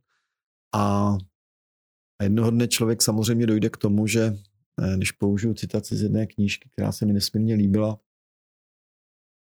a kde mluví nějaká babička bohaté rodiny a říká něco, a budu trošku parafrázovat, a říká něco ve smyslu, naše rodina byla vždycky bohatá a nikdy jsme měli i peníze. Tak já myslím, že spousta lidí si, když si uvědomí, co je opravdu důležitý no, v, tom, v tom životě, takže v tomhle tom se hodně najde a že najednou začne řešit nejenom ten majetek, peníze a nemovitosti a já nevím, různé investice různého typu, ale vlastně jak to funguje v té rodině, jestli ta rodina má nějaké know aby to trvalo. A to je jako, je to úplně jiný. Není to takový ten, chci být bohatý, nebo chci jenom chránit ten majetek, ale vlastně se tam dostává ta důležitá část a to je ta rodina, její znalost, její know-how. A to jsou věci, v kterých docela třeba tím, že jsem kdysi dávno byl spolumajitelem KFP a, a nějaké věci jsme vyvíjeli a, a, a srdcem jsem pořád dost učitel ještě, a, i když jsem to nikdy nevystudoval, ale chtěl jsem, tak, a, tak asi k tomu máme blízko, že, že pro nás to není jenom o tom majetku, takovým tom jako úzkým pohledu na, na to, co mm-hmm. dělat s penězi, ale i o těch dalších členech a o tom, co, co s dětmi a co s nimi dělat, když je jim 10 a, a 15 a 20 a 30 a 35 a to věci, které my máme docela, myslím, jako hezky, hezky zvládnuté a, a to si myslím, že to je něco, kde tu specializaci chceme mít už dneska. Mm-hmm. A jestli do budoucna budeme mít in-house daňového poradce, to se může stát, ale náš bude mít desetkrát víc klientů, než máme dneska. Asi ne teď. Takže to je hodně o penězích? Je to o nákladech, o řízení, jakoby cash flow? No je to, ono to není jenom o penězích. A je to i o té variabilitě těch podnětů. Protože když vytvoříte tu pozici, a ona bude odpovídat deseti lidem na odpovědi, tak bude jenom desetkrát chytřejší, když, než, a když, to, když ten tým, který třeba dělá daňové poradenství a má 100 klientů nebo 200 klientů, tak je prostě mnohonásobně mm. chytřejší, protože má mnohem víc podnětů. Je to s tím jako family office versus multifamily office. Takže ono to je takový jako decentní, člověk to nesmí přehnat moc brzo, protože pak se zavře do takové ulity a vlastně přestává získávat podněty. Jo? A to myslím, že ještě v některých oblastech už si to, jako, už si myslím, že těch podnětů máme dost. Třeba v tom, tom know-how a jak, jak řešit ty rodinné věci a, a, a, a jak se znamovat nastupující generaci s těmi a třeba i s těmi finančními záležitosti, ale v některé oblasti určitě nejsme specialisti, ani, ne, ani nebudeme v příštích pěti, deseti letech možná. Možná by bylo moc brzo se do toho jako zavřít, být jenom prostě mít těch podnětů málo. No. Takže to spíš záleží na počtu, počtu klientů, který člověk bude mít mm. jednoho dne, protože vidím to, jako vidím různé skupiny nebo family office, který jsou relativně slepí na ten, na ten venek. Jasně. Prostě těch podnětů je málo. Je málo. A to, je, to hmm. si myslím, že je, je k neprospěch věci. Pomáhá hodně i třeba tady právě v těch rodinných věcích a rodinné ústavy, hmm. nastavení hmm. rodiny, jak s tím majetkem hmm. a tak dále, že to možná řešíte i vy, protože vy už máte dospělé děti, eh, máte nějakou, nějaký fungující biznis a tak dále, takže to určitě řešíte i sám pro sebe. Pro mě by to pravděpodobně bylo vlastně jako vžít se do té role hrozně těžký, jo. Eh, protože ten majetek zatím nemám tak vybu- velký vybudovaný. Hmm. Syn má tři a půl roku, takže zatím ještě jsem se s ním ani nebavil o penězích. Hmm. A... Pomáhá to, Michale, jednoznačně. Tím, že je mi 52 a děti je 27, 26 a 16 let, tak a většina mých klientů jsou o něco mladší, než jsem já, tak ono to ono nám to dává trošku náskok v tom, že ty věci samozřejmě řešíme pro sebe, jakou budeme mít strukturu majetku a řešíme to se ženou, řešíme to s dětma. A, a je to jiný zážitek, než o tom slyšet. Prostě když to člověk musí řešit, tak je to prostě jiný. No. Takže to určitě pomáhá velmi, velmi moc. A když máme nějaké mladé kolegy v týmu, kteří jsou ve vašem věku nebo i mladší, tak samozřejmě jejich nastavení vůči tomuhle faktoru třeba je složitější. To není o tom, že jenom nechá člověk narůst vousy, hmm. vypadá starší, ale ta zkušenost životní pomáhá. No. Protože jsou některé věci, které prostě... Musí odžít člověk. Musí člověk eh, odžít, ale v, v, protože v, mě napadla ještě vlastně jedna věc, eh, když se vrátím k těm privátním bankám. Eh, pokud vím, tak často ti privátní bankéři jsou zaměstnanci hmm. těch bank. Ano že možná ani nemají, no já vlastně ani nevím, jestli tam jsou nějaký akciový podíly, třeba jestli oni dostávají, možná některý banky, jo, možná některý ne. Mm. Tady asi v Čechách bych řekl, že spíš ne. Mm. Uh, no ale logicky ten zaměstnanec bude mít úplně jiný přemýšlení, než vlastně ten podnikatel. Mně to napadlo i tehdy, když jsem poslouchal ten rozhovor a říkal jste, tehdy jsem byl vlastně živnostník, mm a dneska jsem businessman, což vám taky asi hrozně pomohlo, protože dneska máte, hmm. předpokládám, hlavně podnikatele, lidi, kteří třeba prodali biznis a jo, tak dále, protože mm-hmm. asi není tolik jo. zaměstnanců, eh, kteří mají Začí... stovky milionů. Stovky ještě ne, ale desítky, desítky asi jo. Začínají být Jasně, ale když se fakt podíváme v těch Zajímavé, no. v to, tak eh, většinou jsou to biznismeni a jo. tam asi v těch diskuzích, protože podle mě jste hodně člověk, který si rád s nima právě povídá, eh, tak a chce je poznat, tak uh, vám pomáhá v tom, že máte vlastně svůj biznis. Taky řešíte Aha. to, co, to, to, to, co oni. Mm-hmm. Není to, nemůže to být i problém vlastně v, třeba v té bance a pak i v té kvalitě té služby, v tom pochopení toho bankéře s tím, tím vlastně klientem? Já znám bankéře, který jako umí poslouchat a umí ty podněty čerpat od těch klientů určitě. Takže, takže eh, věřím tomu, že se, to, že se něco dá i naučit samozřejmě.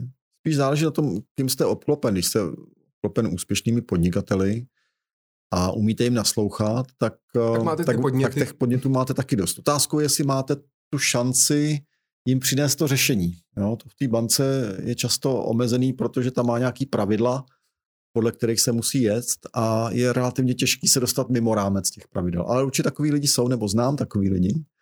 A, a, a i mezi privátními bankéři a věřím i tam, že i v tom segmentu, který tomu nejde úplně naproti, tak se dá dělat taky rozumné poradenství. A, ale je to výrazně složitější, protože trošku bojujete proti tomu systému a, a, a znám privátního bankeře, který eh, mi říkal, oni mě pořád nutí, abych těm klientům něco prodával, ale mě to je mě je 55, hypotéku mám splacenou, dceru vystudovanou, peníze na rentu mám stranou, já budu dělat pro klienty. To jsou jediný, který mě podržejí. Banka a mě klidně zařízne, když jde mm. BFL jako něco uříznout, tak jí to je úplně jedno. Prostě je to neosobní instituce. No. Takže, takže, takže dá se to určitě, ale je to podle mě složitější. No. Pojďme se podívat na nějaké dotazy, co nám tady chodí. Miroslav Junek píše, dobrý den, chtěl bych se pana Fichtnera zeptat, přes jakého broukra eh, spravují ve firmě klientské majetkové účty, respektive to trochu rozvéct, proč daný broker nebo obchodník s cenými papíry, jaké to má plusy, mínusy pro klienty a, a tak dále. To si myslím, že není neveřejná, neveřejná informace.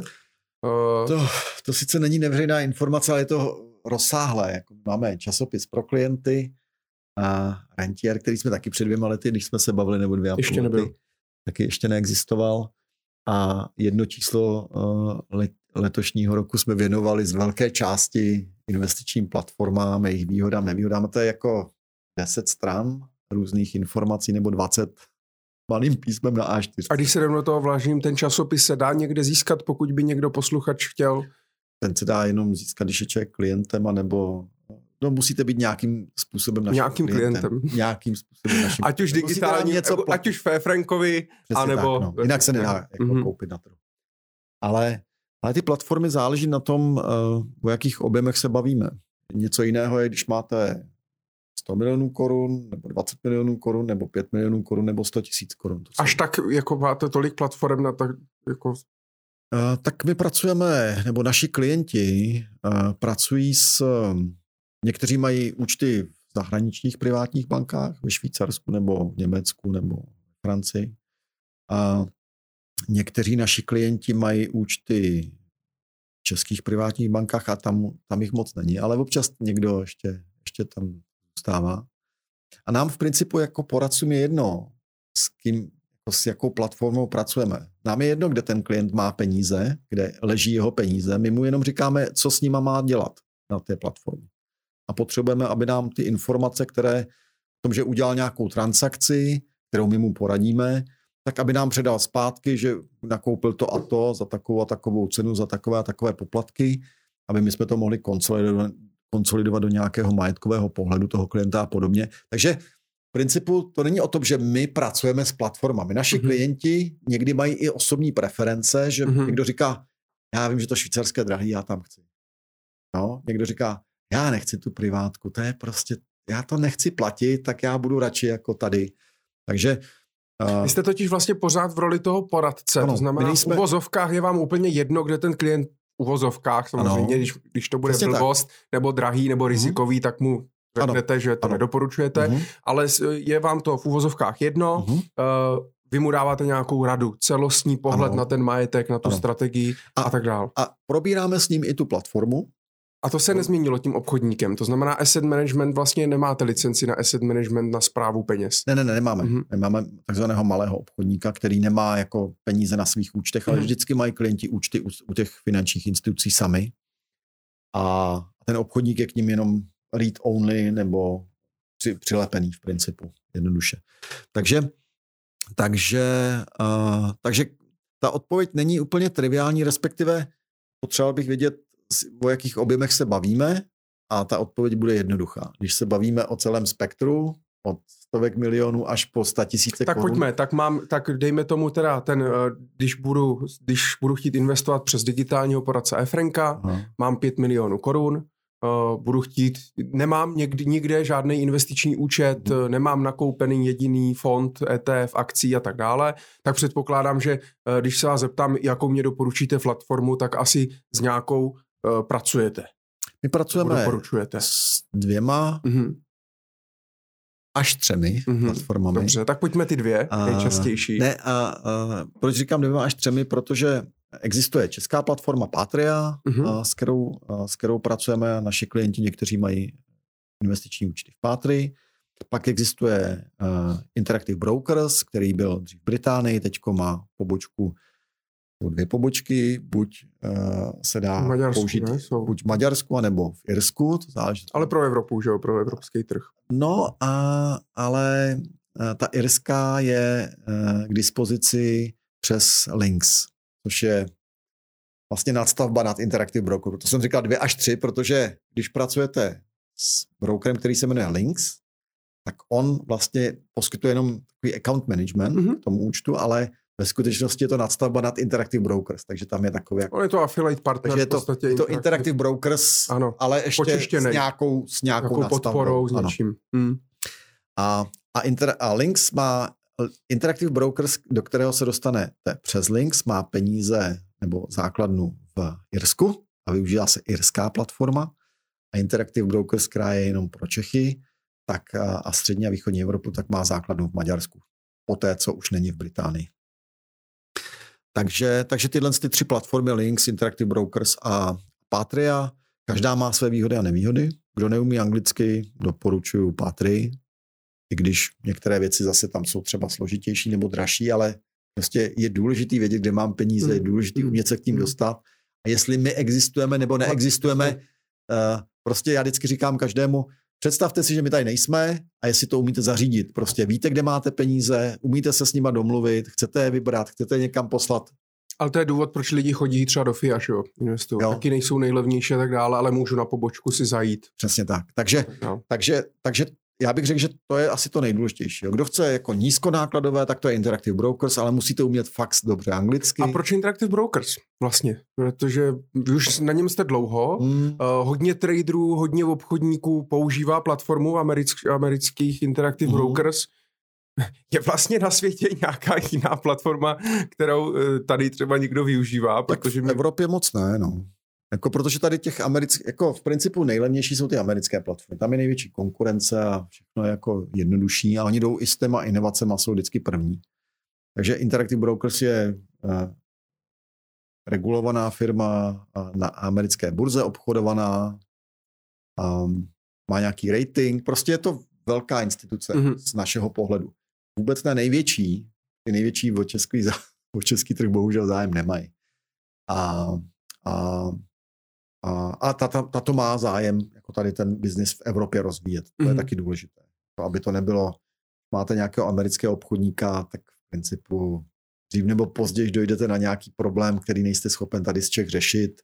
No ale byste Nemáte... ani nemohl, mohli, mohli by, mohl, můžu já tady jako český klient si vlastně otevřít účet u nějakého amerického obchodníka, který třeba v Evropě nemá e, vlastně centrálu nebo zastoupení? Nejsem si jistý, v minulosti to šlo a ale já bych to určitě nedělal, protože když nemáte social security a hmm. americký daňový číslo, což nechcete platit daně v Americe, vzhledem k tomu, jaký daně jsou skvělý tady zatím, tak uh, majetkový daně, tak, uh, tak takže, takže pro ty Jasně. menší klienty, ale to neznamená, že větší klienti nemůžou taky použít částečně ty online, řekněme online platformy, že jim budeme říkat, tak Interactive Brokers, Links a Patria jsou dobrou volbou a spíš jde o osobní preferenci tady uh, a já bych řekl, že nejvíc asi jazykovou a servisní. Jo, Interactive Brokers máte nejlevnější a nedostanete žádný servis. Links je dražší než Interactive Brokers a levnější než Patria. Dostanete servis slušný, ale pořád v konečném důsledku jste v Interactive Brokers, takže kdyby link zmizel, musíte si umět poradit s tím anglickým prostředím. A, a Patria je v češtině součást KBC nebo ČSOB. A my máme rádi velký hráče, to je součást toho Wealth Protection přístupu, našeho přístupu ochrany bohatství. A, a proto tady v tom onlineovém světě zatím tyhle ty tři platformy, s kterými umíme zpracovat. Pro vás asi jako udělat si svoje vlastní menší Interactive Brokers vůbec nedává smysl, ne? Finančně? Nebo to... Ne, je, co byste, protože Interactive Brokers přímo vlastně předává jsme, pokyny na burzu. My jsme, my jsme byste... porad, poradenská firma. Hmm. Naše know-how je poradenství. Naše know-how není, jak to stradovat, na jakou burzu to dát, za jaký poplatky a jak rychle. Vůbec není, to není to téma. Pro nás je to zbytečná, pro nás by to byla zbytečná energie pouštět se tímhle směrem. Prostě jsou zase jiní lidi, kteří umí dělat něco jiného, tak je rádi využijí. Mm-hmm. Jo, jestli se jmenují švýcarský privátní banky nebo online makléři z evropského nebo českého charakteru, je každý nějaký. A teď mě řekněte, jak moc jim do toho doopravdy kecáte těm klientům. To znamená, pokud by ti klienti přišli, my chceme, jeden bude u teda Interactive Brokers, mm. tam to znáte, ale jeden chce být u Degira, jeden chce být u X-Trade Brokers, jeden chce být u FIA, jeden chce být zase u někde, někde jinde. Měli byste takhle 50 klientů, každý by byl v úvozovkách, to přeženu, samozřejmě mm. ad absurdum, někde jinde, tak to pro vás taky ale není úplně mm, servisně. Proto my ne, nepracujeme úplně s každou tou platformou. V těch onlineových máme zatím tyhle tři, ty tři. Do budoucna si dokážeme představit, že jich máme víc, ale nemáme Takže těm tu klientům potřebu. řeknete, že a... prostě musíte ty peníze přesunout třeba na tuhle platformu, aby jsme vám mohli ano. radit. Respektive to záleží na objemu. Jako když máte 100 milionů, můžete si diktovat, můžete, jasně. Kde chcete, že vám třeba vyhovuje Deutsche Bank, protože, nebo Commerzbank, nebo nebo Societe Generale. A máte, a máte jako eh, zkušenost s tímhle, no. že, že mně přijde, že, jako, že spíš i ta gramotnost, i když ty peníze mají, umějí vydělat a tak dále, tak co se týče toho zprávy toho vlastního majetku, tak ta gramotnost i u těch bohatých lidí není úplně nějak extra vysoká, uh, tak by mě spíš přišlo, že si jako nechají poradit, že třeba ani neví, uh, jakýho, jakýho brokera, jaký, jaký bance, nebo spíš jako chodí máme tuto preferenci, my bychom chtěli. Ne, ono to je bych ale spíš o tom, že tam jsou třeba nějaké další vazby, třeba jsou biznisové vazby, že jejich firma má vztah s nějakou, a, že, že ten vztah není jako jenom o tom majetku soukromým, ale je mm-hmm. nějakým dalším vztahu, jo? nebo že mají úvěry na Jasně, že svoje projekty. Financuje, jo. Takže, takže vždycky ten pohled jako nemůže být úplně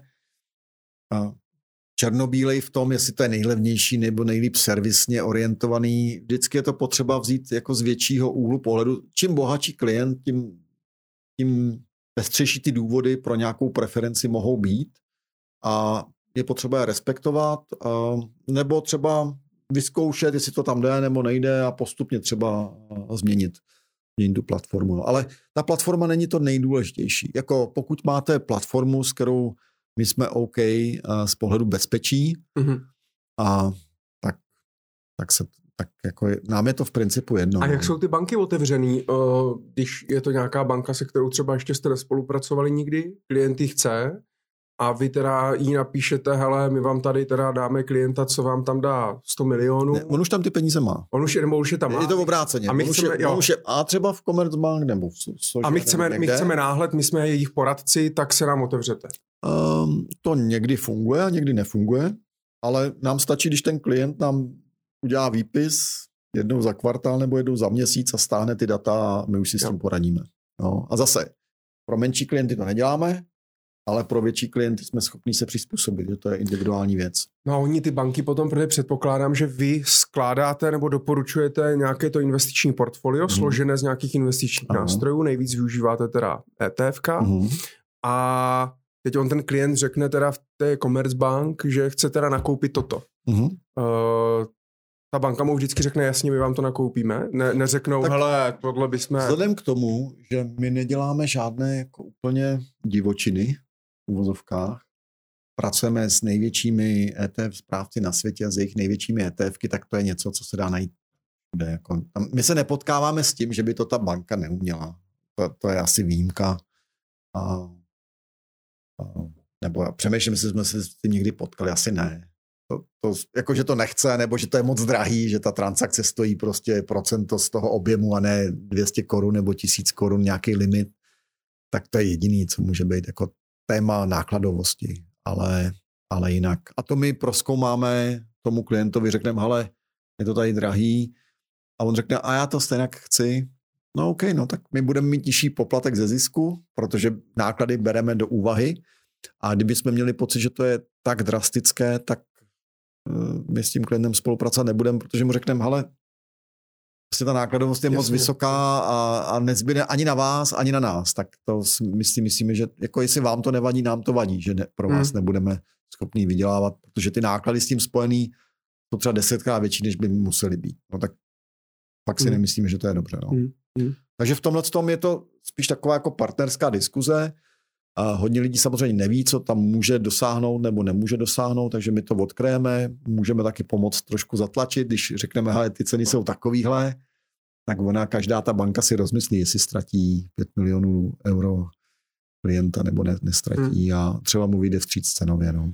Já doufám, že jsme Miroslavovi teda odpověděli na eh, otázku. Na, jednu, jaké, na jednoduchou otázku složitá odpověď. jaké, broukry, jaké broukry využíváte? Případně vám samozřejmě určitě může napsat, kdyby ho zajímalo uh, určitě, něco mám, víc. Mám, uh, mám 180 tisíc nepřečtených mailů, se, takže určitě může napsat. Když se, když se bavíme uh, o nějakých nákladech, o nějaký ceně a tak dále, jak moc s vámi klienti diskutují o vaší ceně za poradenství? Vám už se poměrně dlouho bych řekl, že neměnila. Mám pocit, že v minulosti párkrát by, nastaly nějaké změny. I Postupně zvyšujeme ceny, no. Jo? Zdražujete? jo, jo. To zvláštní, nemělo by to být s tím, jak ti klienti jsou bohatší a chodí k vám bohatší lidi. Ne, my takže... uh, u klientů, který máme, držíme ceny, které měli. Proč zdražujete?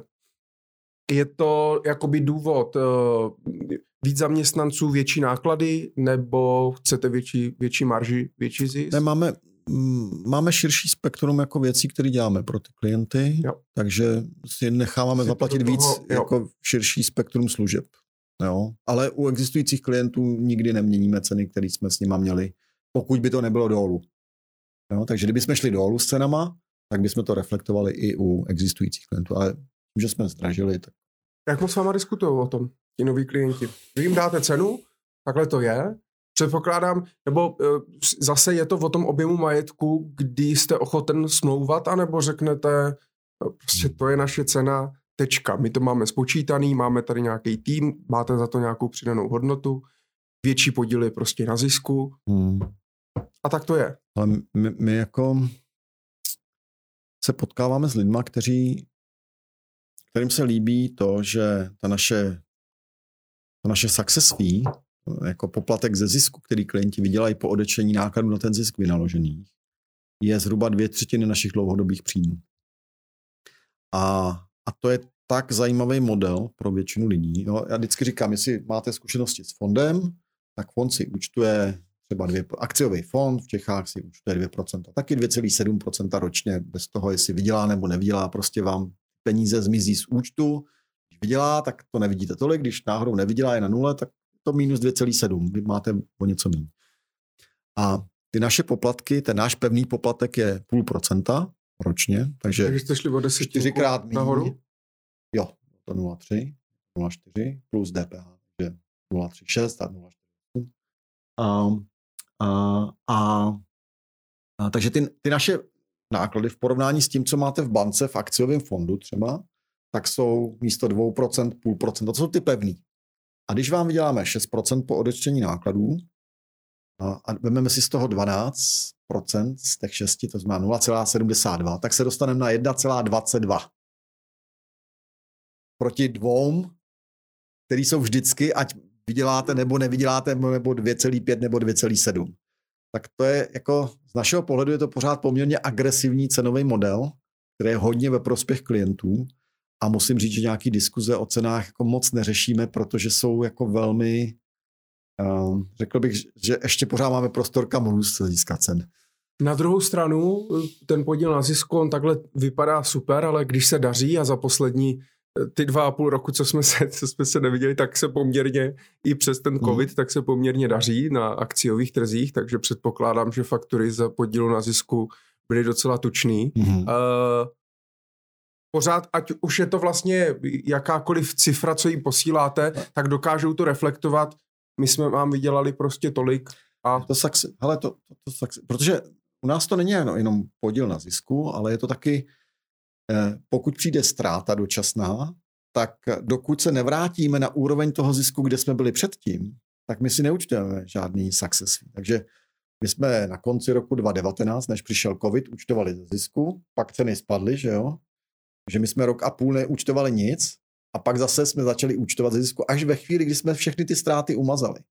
Že to je takový jako prvek, který je jako vnímán klienty velmi pozitivně, že vlastně mm-hmm. když nejsou zisky, tak nejenom, že neúčtujeme nic, ale my neúčtujeme nic až do úrovně těch naposledy účtovaných zisků, což je jako nesmírně pro ně důležité. No. A tím, že jsou to biznismeni, že si umí spočítat, jako, že to je ze zisku, tak jako, když vyděláme, tak máme víc. Jako. Když nevyděláme, nemáme nic, a, nebo taky nemáme nějakou dobu nic.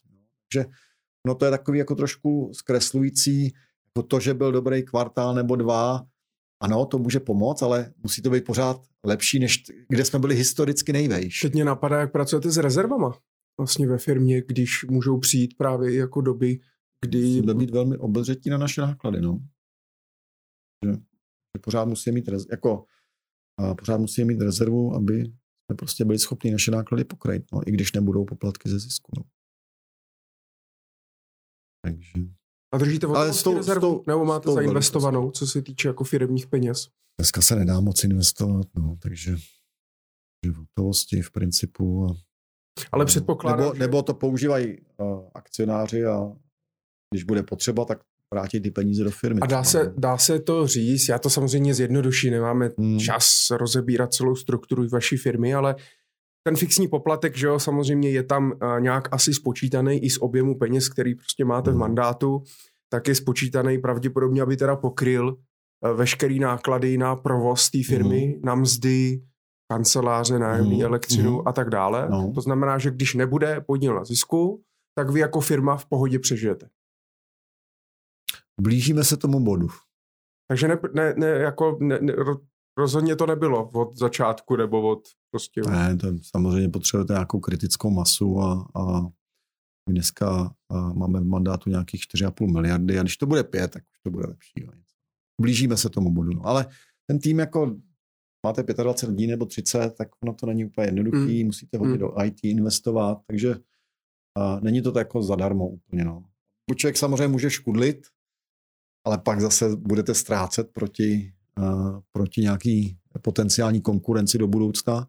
Jak pak se vlastně dělají takové predikce jako cash flow ve firmě, když nevíte, jaký ten podíl na zisku budete fakturovat? No musíte, a kolik budete mít na investice? Tak největší, největší položka uh, těch nákladů jsou lidi.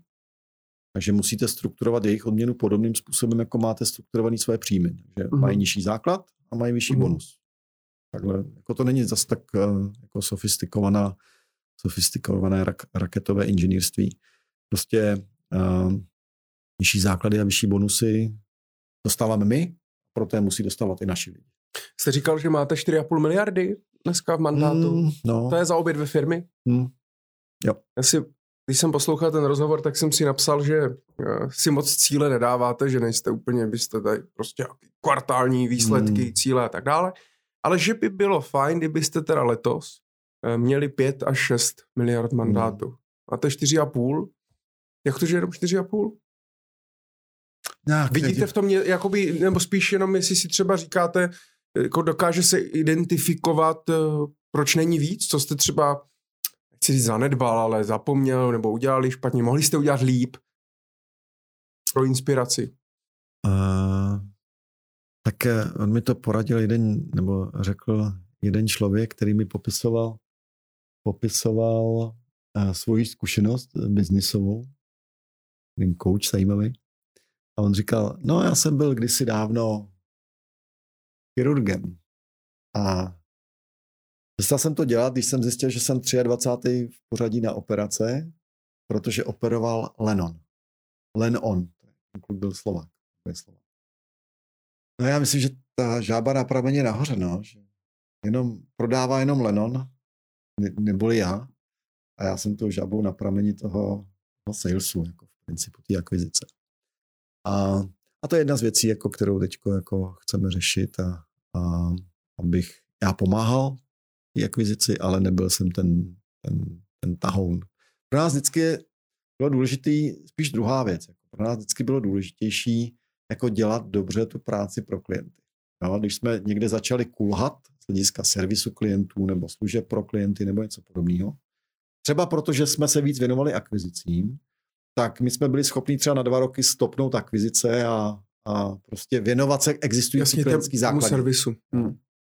Protože máme ten dlouhodobý pohled na věc. Prostě, když se nebudu věnovat klientský základně, kterou mám dneska, která mě živí, tak dřív nebo později prostě a, se to projeví v nespokojenosti těch klientů a když budu 10 let vztah nebo 15 let, tak přece ho nevyhodím, jako jenom proto, že se začnu věnovat. Takže u nás ta akvizice vždycky byla takovou jako popelkou, My se dneska dostáváme do fáze, kdy ty věci v té firmě máme srovnaný tak, jako že si říkáme, ale my jsme asi mohli jako trošku jako do těch akvizic, do té viditelnosti malinko víc šlápnout, protože máme pocit, že to zázemí máme na to připravený. A, a, a to je třeba jedna jako ze strategických věcí mm-hmm. A, na příští rok, dva, je nahradit Lenona, no, nebo jako Lenonovi přidat něco dalšího a, a respektive spíš někoho dalšího, kdo, kdo si to veme na starosti, tu oblast a, a, a posune ji do jiný úrovně, protože já jako člověk, který se věnuje dalším věcem v té firmě, tak samozřejmě akvizice není jako alfa omega toho, co dělám. To možná 20% času a když tam budu mít někoho, kdo to bude mít stejnou erudici nebo respektive lepší na tu specializaci, na tu akviziční, a, a budu mu věřit v tom, že bude stejně korektní vůči klientům, jako jsem já, tak už jenom to, že to bude dělat 100% tak, a, a pravděpodobně líp, tak bude několika násobně větší síla. Takže, takže to je na, na čem teď pracujeme. A... Vy jste říkal, že máte teď připravený tým, připravenou firmu na to, mm, na to vládnout růst. v uvozovkách ano. ten růst. Jo. Mohlo by vás to i mm, zabít, kdybyste to třeba nezastavili a prostě přibrali jste víc klientů, než, eh, než jakoby zvládnete, tak myslíte, že by... No určitě. Asi, jo, že... Určitě. Protože jako když bychom to přehnali, tak uh, prostě pro nás je jako dělat první, poslední pro klienta nesmírně jako důležitý. A, a ty klienti taky mimo jiné s náma kvůli tomu jsou.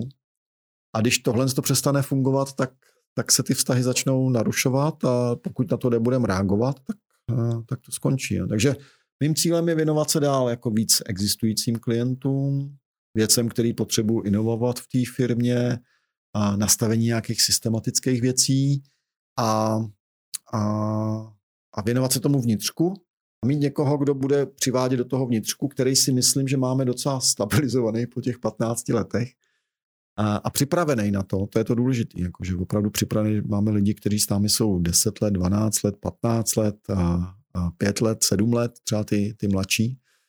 Takže jsme docela dobře připraveni na to, jako mít větší počet klientů, aniž bychom uh, poškodili, mm-hmm. poškodili kvalitu toho servisu, mm. buď vůči novým, nebo vůči, vůči existujícím klientům. A to je jako nesmírně důležitý, protože um, klienti, kteří jsou s námi dneska, my tím, že nejsme jako takový draci na tu akvizici, tak pro nás prostě ta existující klientská základna je alfa omega.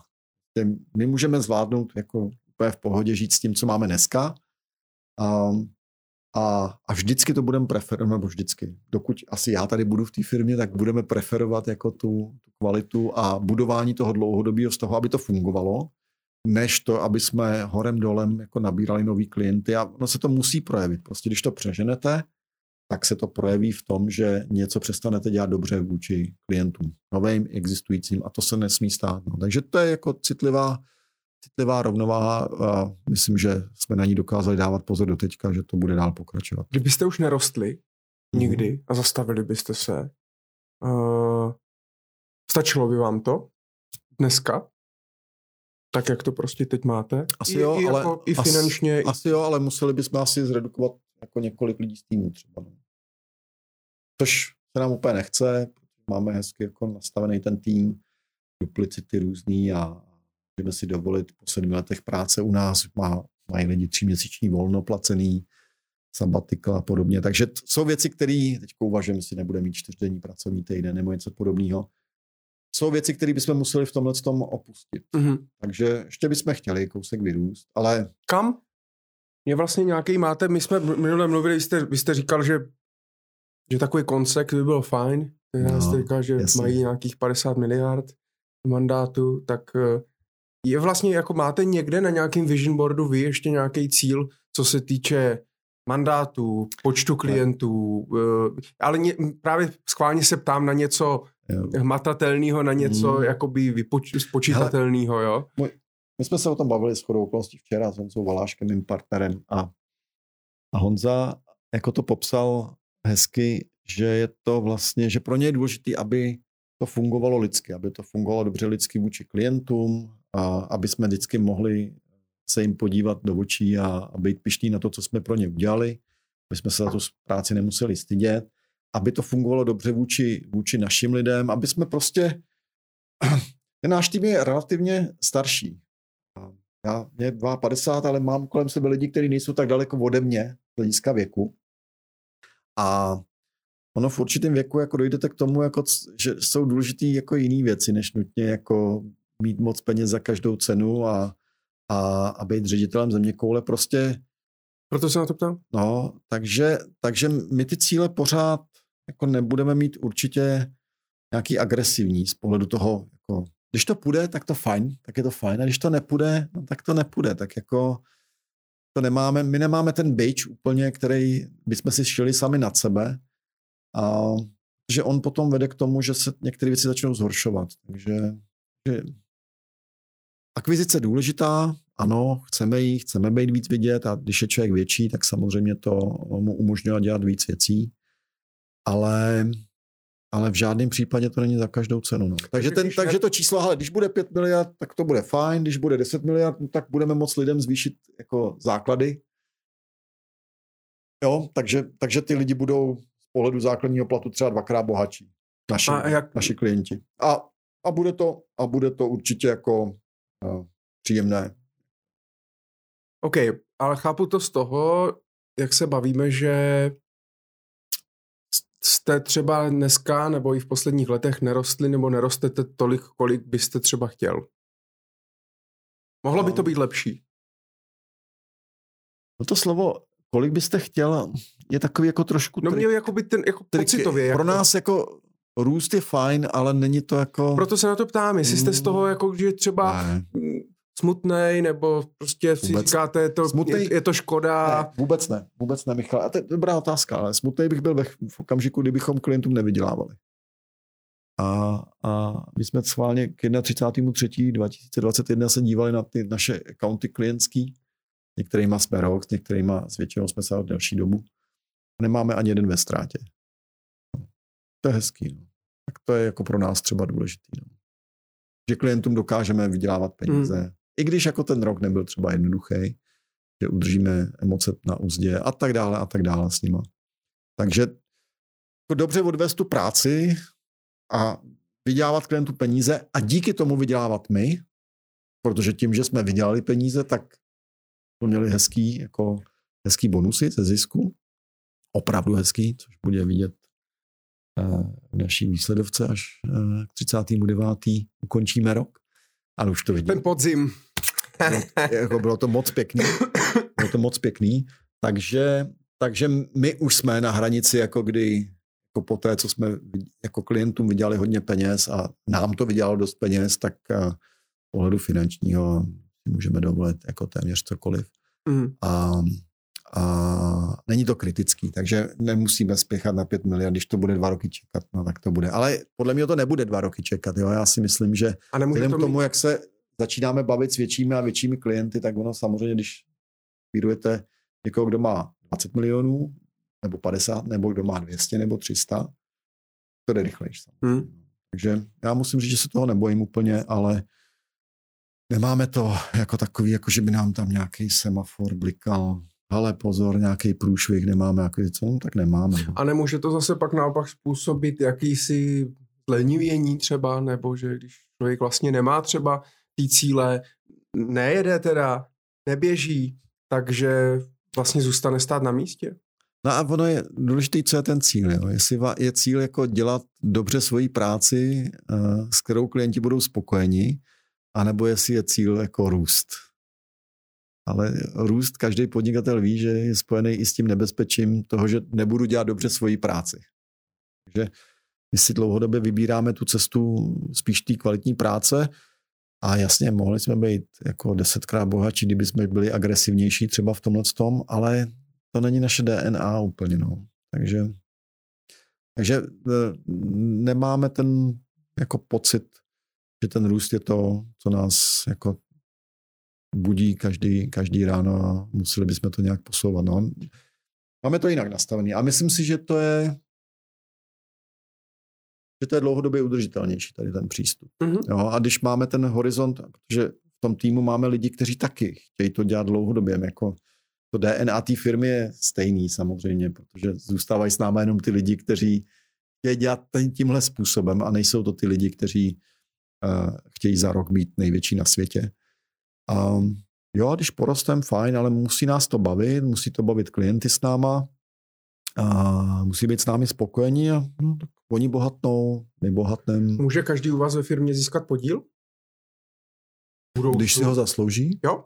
Hmm, jo, určitě. Ale musíte jako odvést to z práce, no. Není to zadarmo. Kolik máte dneska partnerů ve firmě?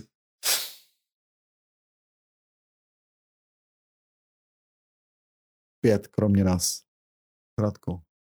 A vy si držíte pořád eh, majoritu? Mm-mm. My prodali Fichtner SRL. Máme aktuálně 9,95%. A kdo je největší akcionář Efrenka? To je někde v rejstříku.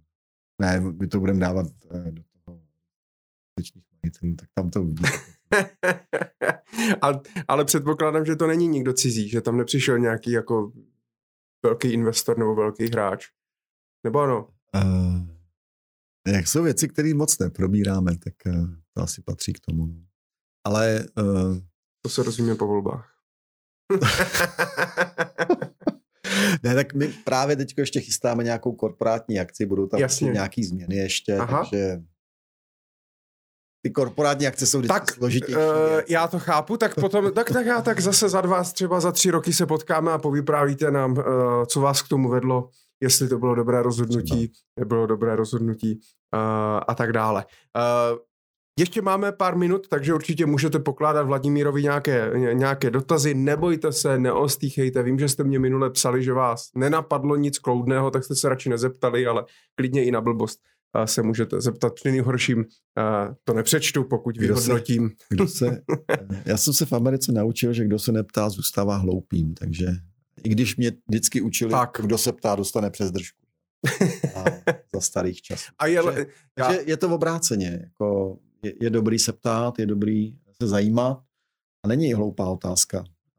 A je lepší že... zeptat se a být za blbce pět minut, než se nezeptat vůbec. No, já myslím, že to máme v sobě jako prostě zase no, z toho, z toho starého režimu hmm. a že to je jako v náš neprospěch. No. Hmm. Prostě tím, že se málo zajímáme, málo hmm. se zajímáme o věci, neptáme se, máme pocit, že všechno, co nám někdo narýsuje, tak je tak, jak to narýsoval, tak to není dobrá, dobrá výbava nejenom do života, ale ani, ani pro to starání se o peníze. Já vždycky říkám, nikomu ani nám nevěřte slepě. Prostě musíte chápat, co se v tom řešení děje, musíte rozumět ten principům, nemusíte to odpracovat. My to odpracujeme. My jsme vaši asistenti, aby jsme vám to odpracovali, písemně dali dohromady, písemně sformovali ano, ne a doporučení, ale zajímejte se o věci. Ptejte se, protože když se neptáte, dřív nebo později to může pro váš majetek znamenat nebezpečí. Takže že souhlasím s váma, Michal, špatná otázka není, je potřeba se ptát.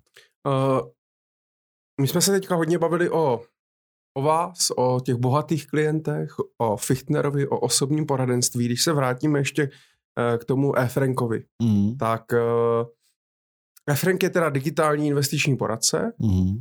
Jak moc je, vy jste zmiňoval i další platformy typu mm. Fondy, Portu, mm. Indigo a tak dále, slovenský Finax a podobně. Jak moc se Efrank liší od těchto robo-advisory platform zmiňovaných? Hmm. Já myslím, že se liší uh, v jedné zásadní věci a to je v objemu peněz na jednoho klienta. Toho, co vím, některé věci jsou dohledatelné veřejně, tak většina těch platform, co sleduju, a nemusí to platit pro všechny, ale mám pocit, že to tak je a vidím to hlavně, ve státech je víc těch dat, takže já to vidím víc ve státech třeba.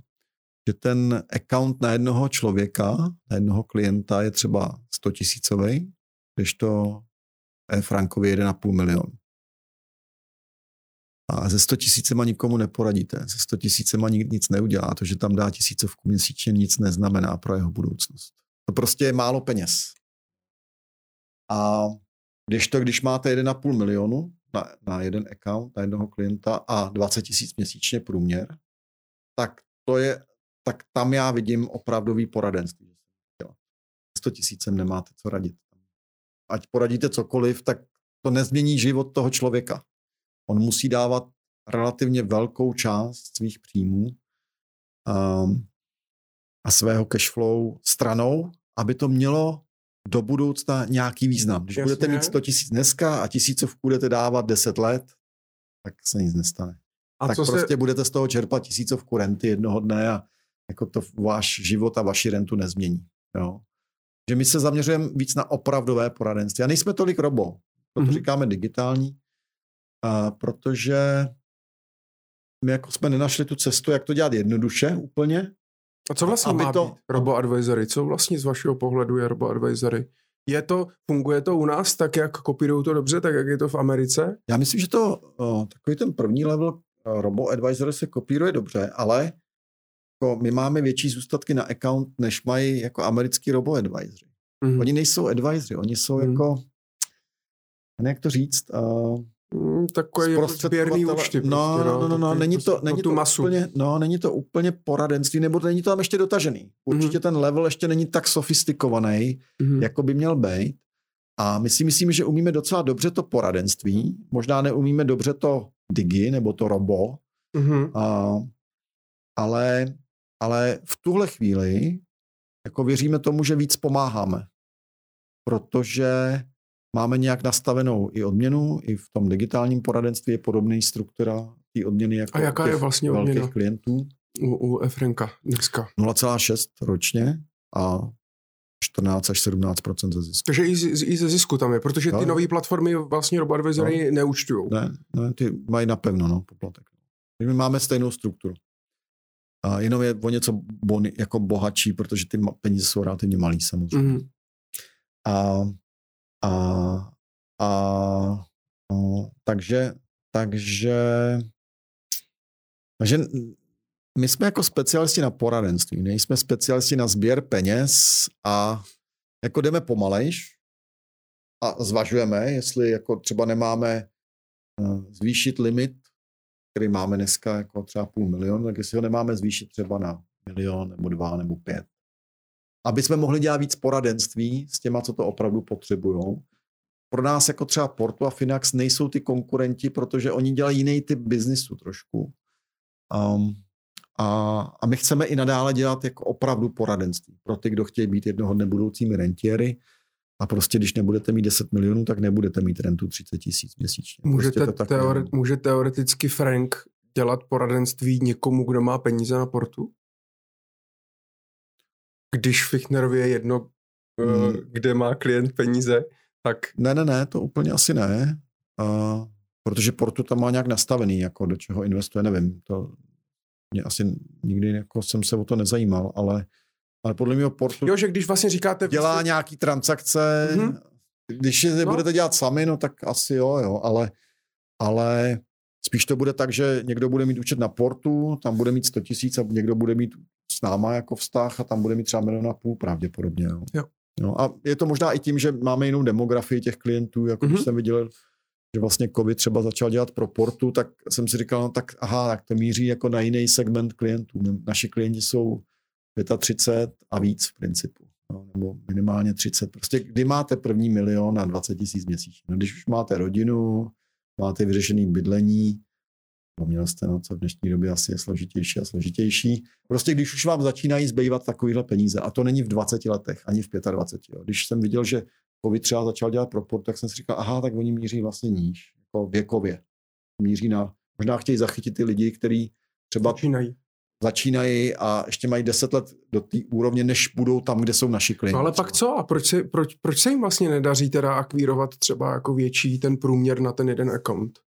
Protože já když vlastně si eh, přemýšlím... Já, já myslím, že, jsem, že, že, že, že, to, že to tak je, že to, ale já mám pod, jako, že jsme to nějakou dobu sledovali a bylo to tam jako takovýhle čísla, když se to vidělo. Já, ty, jasně. Tak po, asi to tak je. No, no. já jako pocitově, protože mně se líbí, já jsem rád, hmm. že protože každá konkurence jo, jo. je super, Určitě. je super, že tady jsou jednoduchý robo-advisory platformy pro lidi, uh, který prostě neví, jak investovat hmm. a tak dále, mají nějakou alternativu, jo, jo, penzíku, no. hmm. jo, a tak dále. Ale když třeba na kurzech svým říkám, hele, když máte tisícovku měsíčně, založte si účet na fondy na portu, neplatíte hmm. žádný vstupní poplatek, hmm. vyplníte investiční dotazník, ono vás to provede hmm. a aspoň začnete. Je to super. Hmm. Uh, ale vlastně, kdyby měl klient jako 50 tisíc měsíčně, tak třeba jako za mě už ho vlastně ani mě vlastně nenapadne ho jakoby eh, doporučit na portu nebo fondy. A teď nevím, jestli to je mnou, nebo je to chybou té platformy.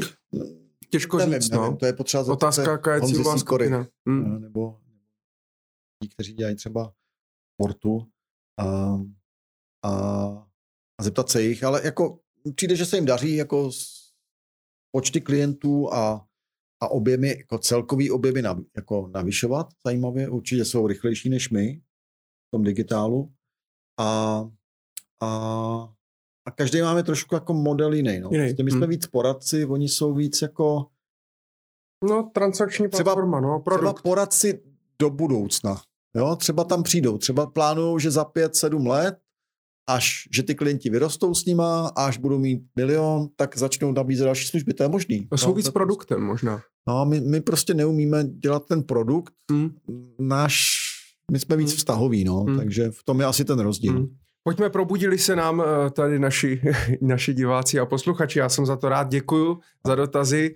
A tak pojďme. Pavel Zahradník se ptá, dobrý večer pánové, v čem spatřuje pan Fichtner aktuálně slabé místo českého investičního trhu, pomineme korporátní dluhopisy, realitní fondy a jejich bezrizikové nahlížení. Slabé rovná se, eh, nebo chápe, chápeme, rizikové.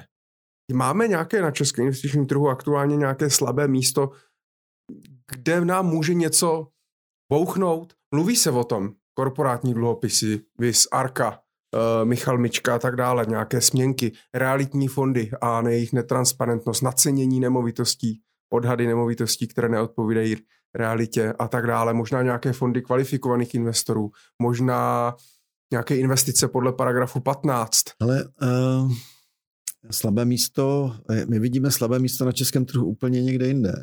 A to je v tom v té české koruně a v tom českém trhu. Mm-hmm. Jako naši klienti, s kterými pracujeme, tak mají svoje zájmy a svý majetky vlastně v koruně. Svoje nemovi, většinu svých biznisů mají v koruně.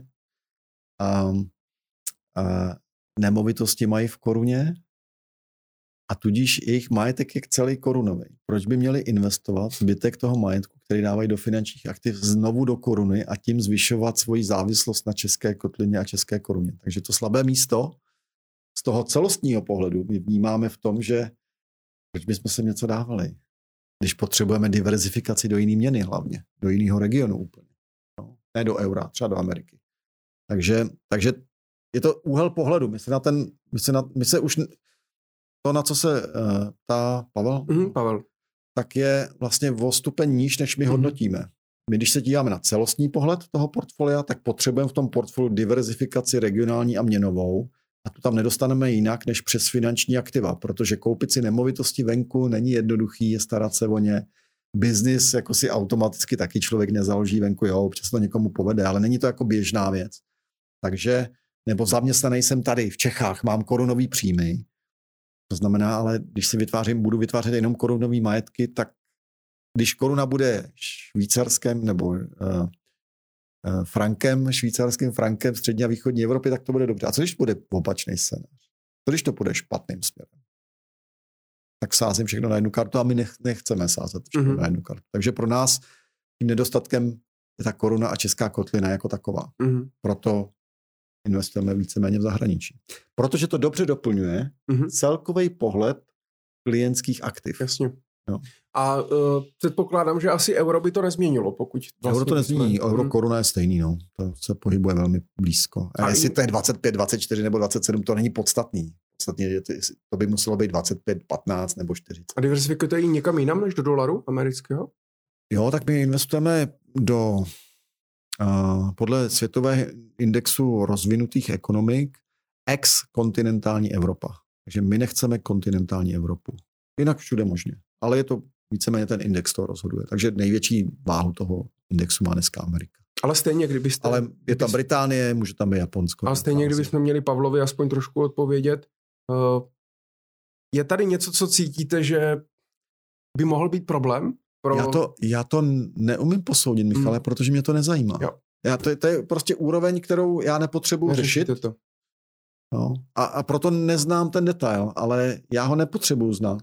No, tak proč zkoumat něco, když, já nevím, jsem ortoped, proč zkoumat, jak se operují oči, jo? Jako jo, může to být zájem, a na to tolik času nemám, já potřebuji dělat dobře tu svoji práci. Takže, takže... Fajn, super, děkuju. A Tomáš Kovář, eh, díky za dotaz, zdravím, zajímalo by mě prosím, jaké regiony, trhy nejčastěji doporučuje pan Fichtner k investování, děkuji za reakci. Tady to už jste v podstatě světový, světový akciový trh eh, bez emerging markets, to má rozvinuté trhy a ex-kontinentální Evropa. Ale vy jste hodně na tu Ameriku, že? I tím, že jste tam jako žil a jste... Hm, takhle. Před sto lety bych byl hodně na Británii.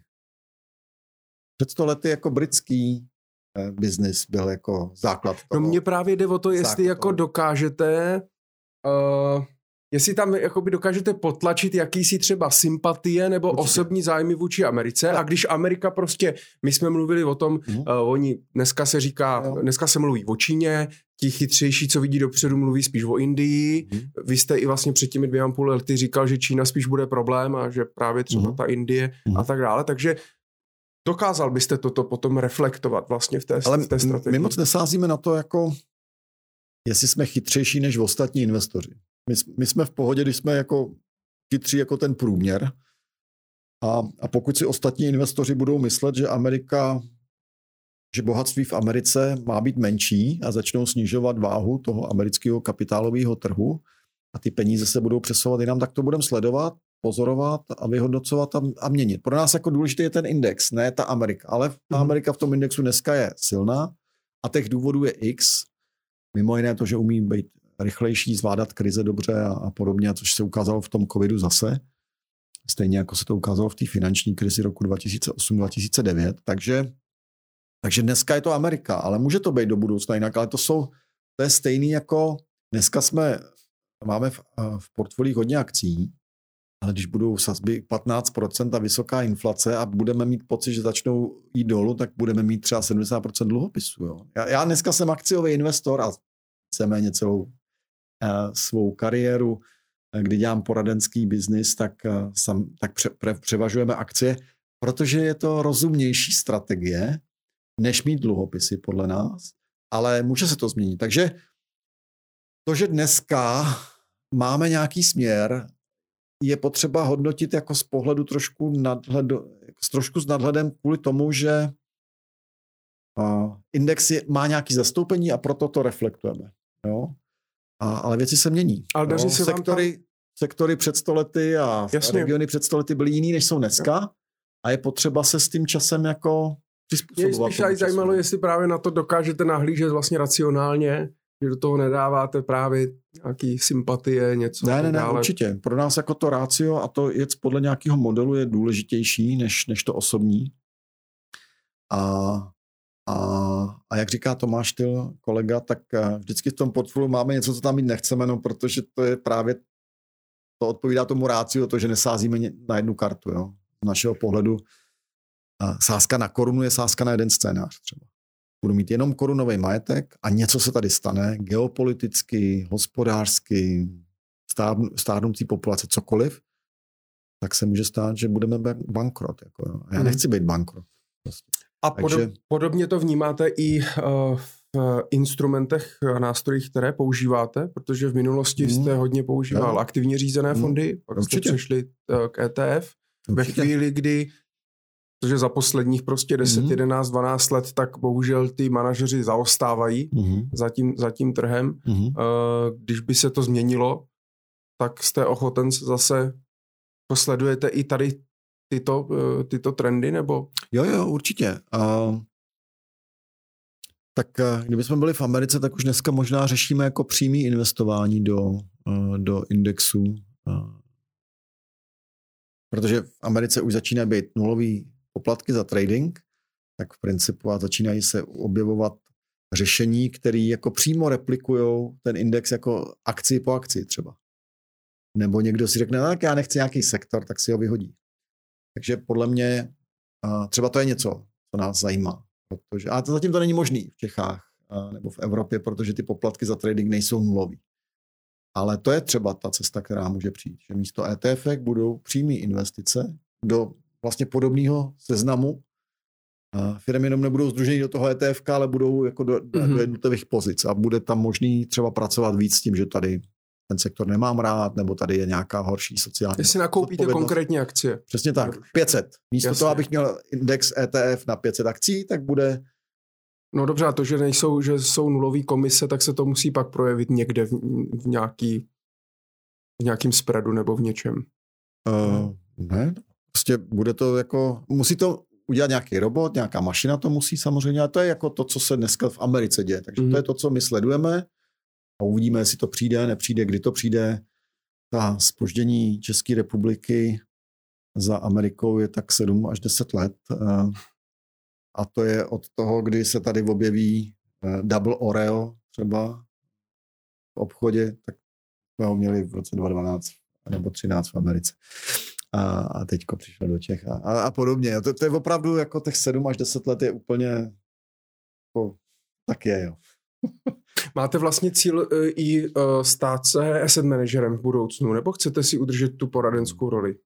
Poradenskou roli, no. Podle nás to poradenství jako ne, to trošku něco jiného, protože je to víc o tom vztahu s tím koncovým klientem. Asset manažer je, vlastně on ty klienty nezná. On je, on dělá něco svýho, ale vlastně nereflektuje potřeby a preference jednotlivců, který jsou jeho klienty. My to máme v obráceně. My reflektujeme potřeby každého jednotlivého klienta a využíváme k tomu někdy produkty asset manažerů, někdy jiných jiných správců, někdy protiinflační dluhopisy. A je to trošku jiný biznis. Náš biznis je víc jako individuálně, exkluzivně zaměřený na jednoho klienta. Ten asset manažerský je jednodušší v tom vztahu, ale on je taky uh, složitější v tom třeba, aby udržel klienty v, na té cestě. Jo? Že různé statistiky říkají, fond vydělal 10% a klienti v něm vydělali 5%. Jak to, když jsou v tom samém fondu? No, protože oni naskakovali a vyskakovali ve špatnou dobu, když kupovali víc, když to bylo nahoře a prodávali víc, když to bylo dole a když byli nervózní. A tohle to je to, co my řešíme s klienty, že, že, ty, že ty emoce a, a ty jejich potřeby jako víc reflektujeme. No.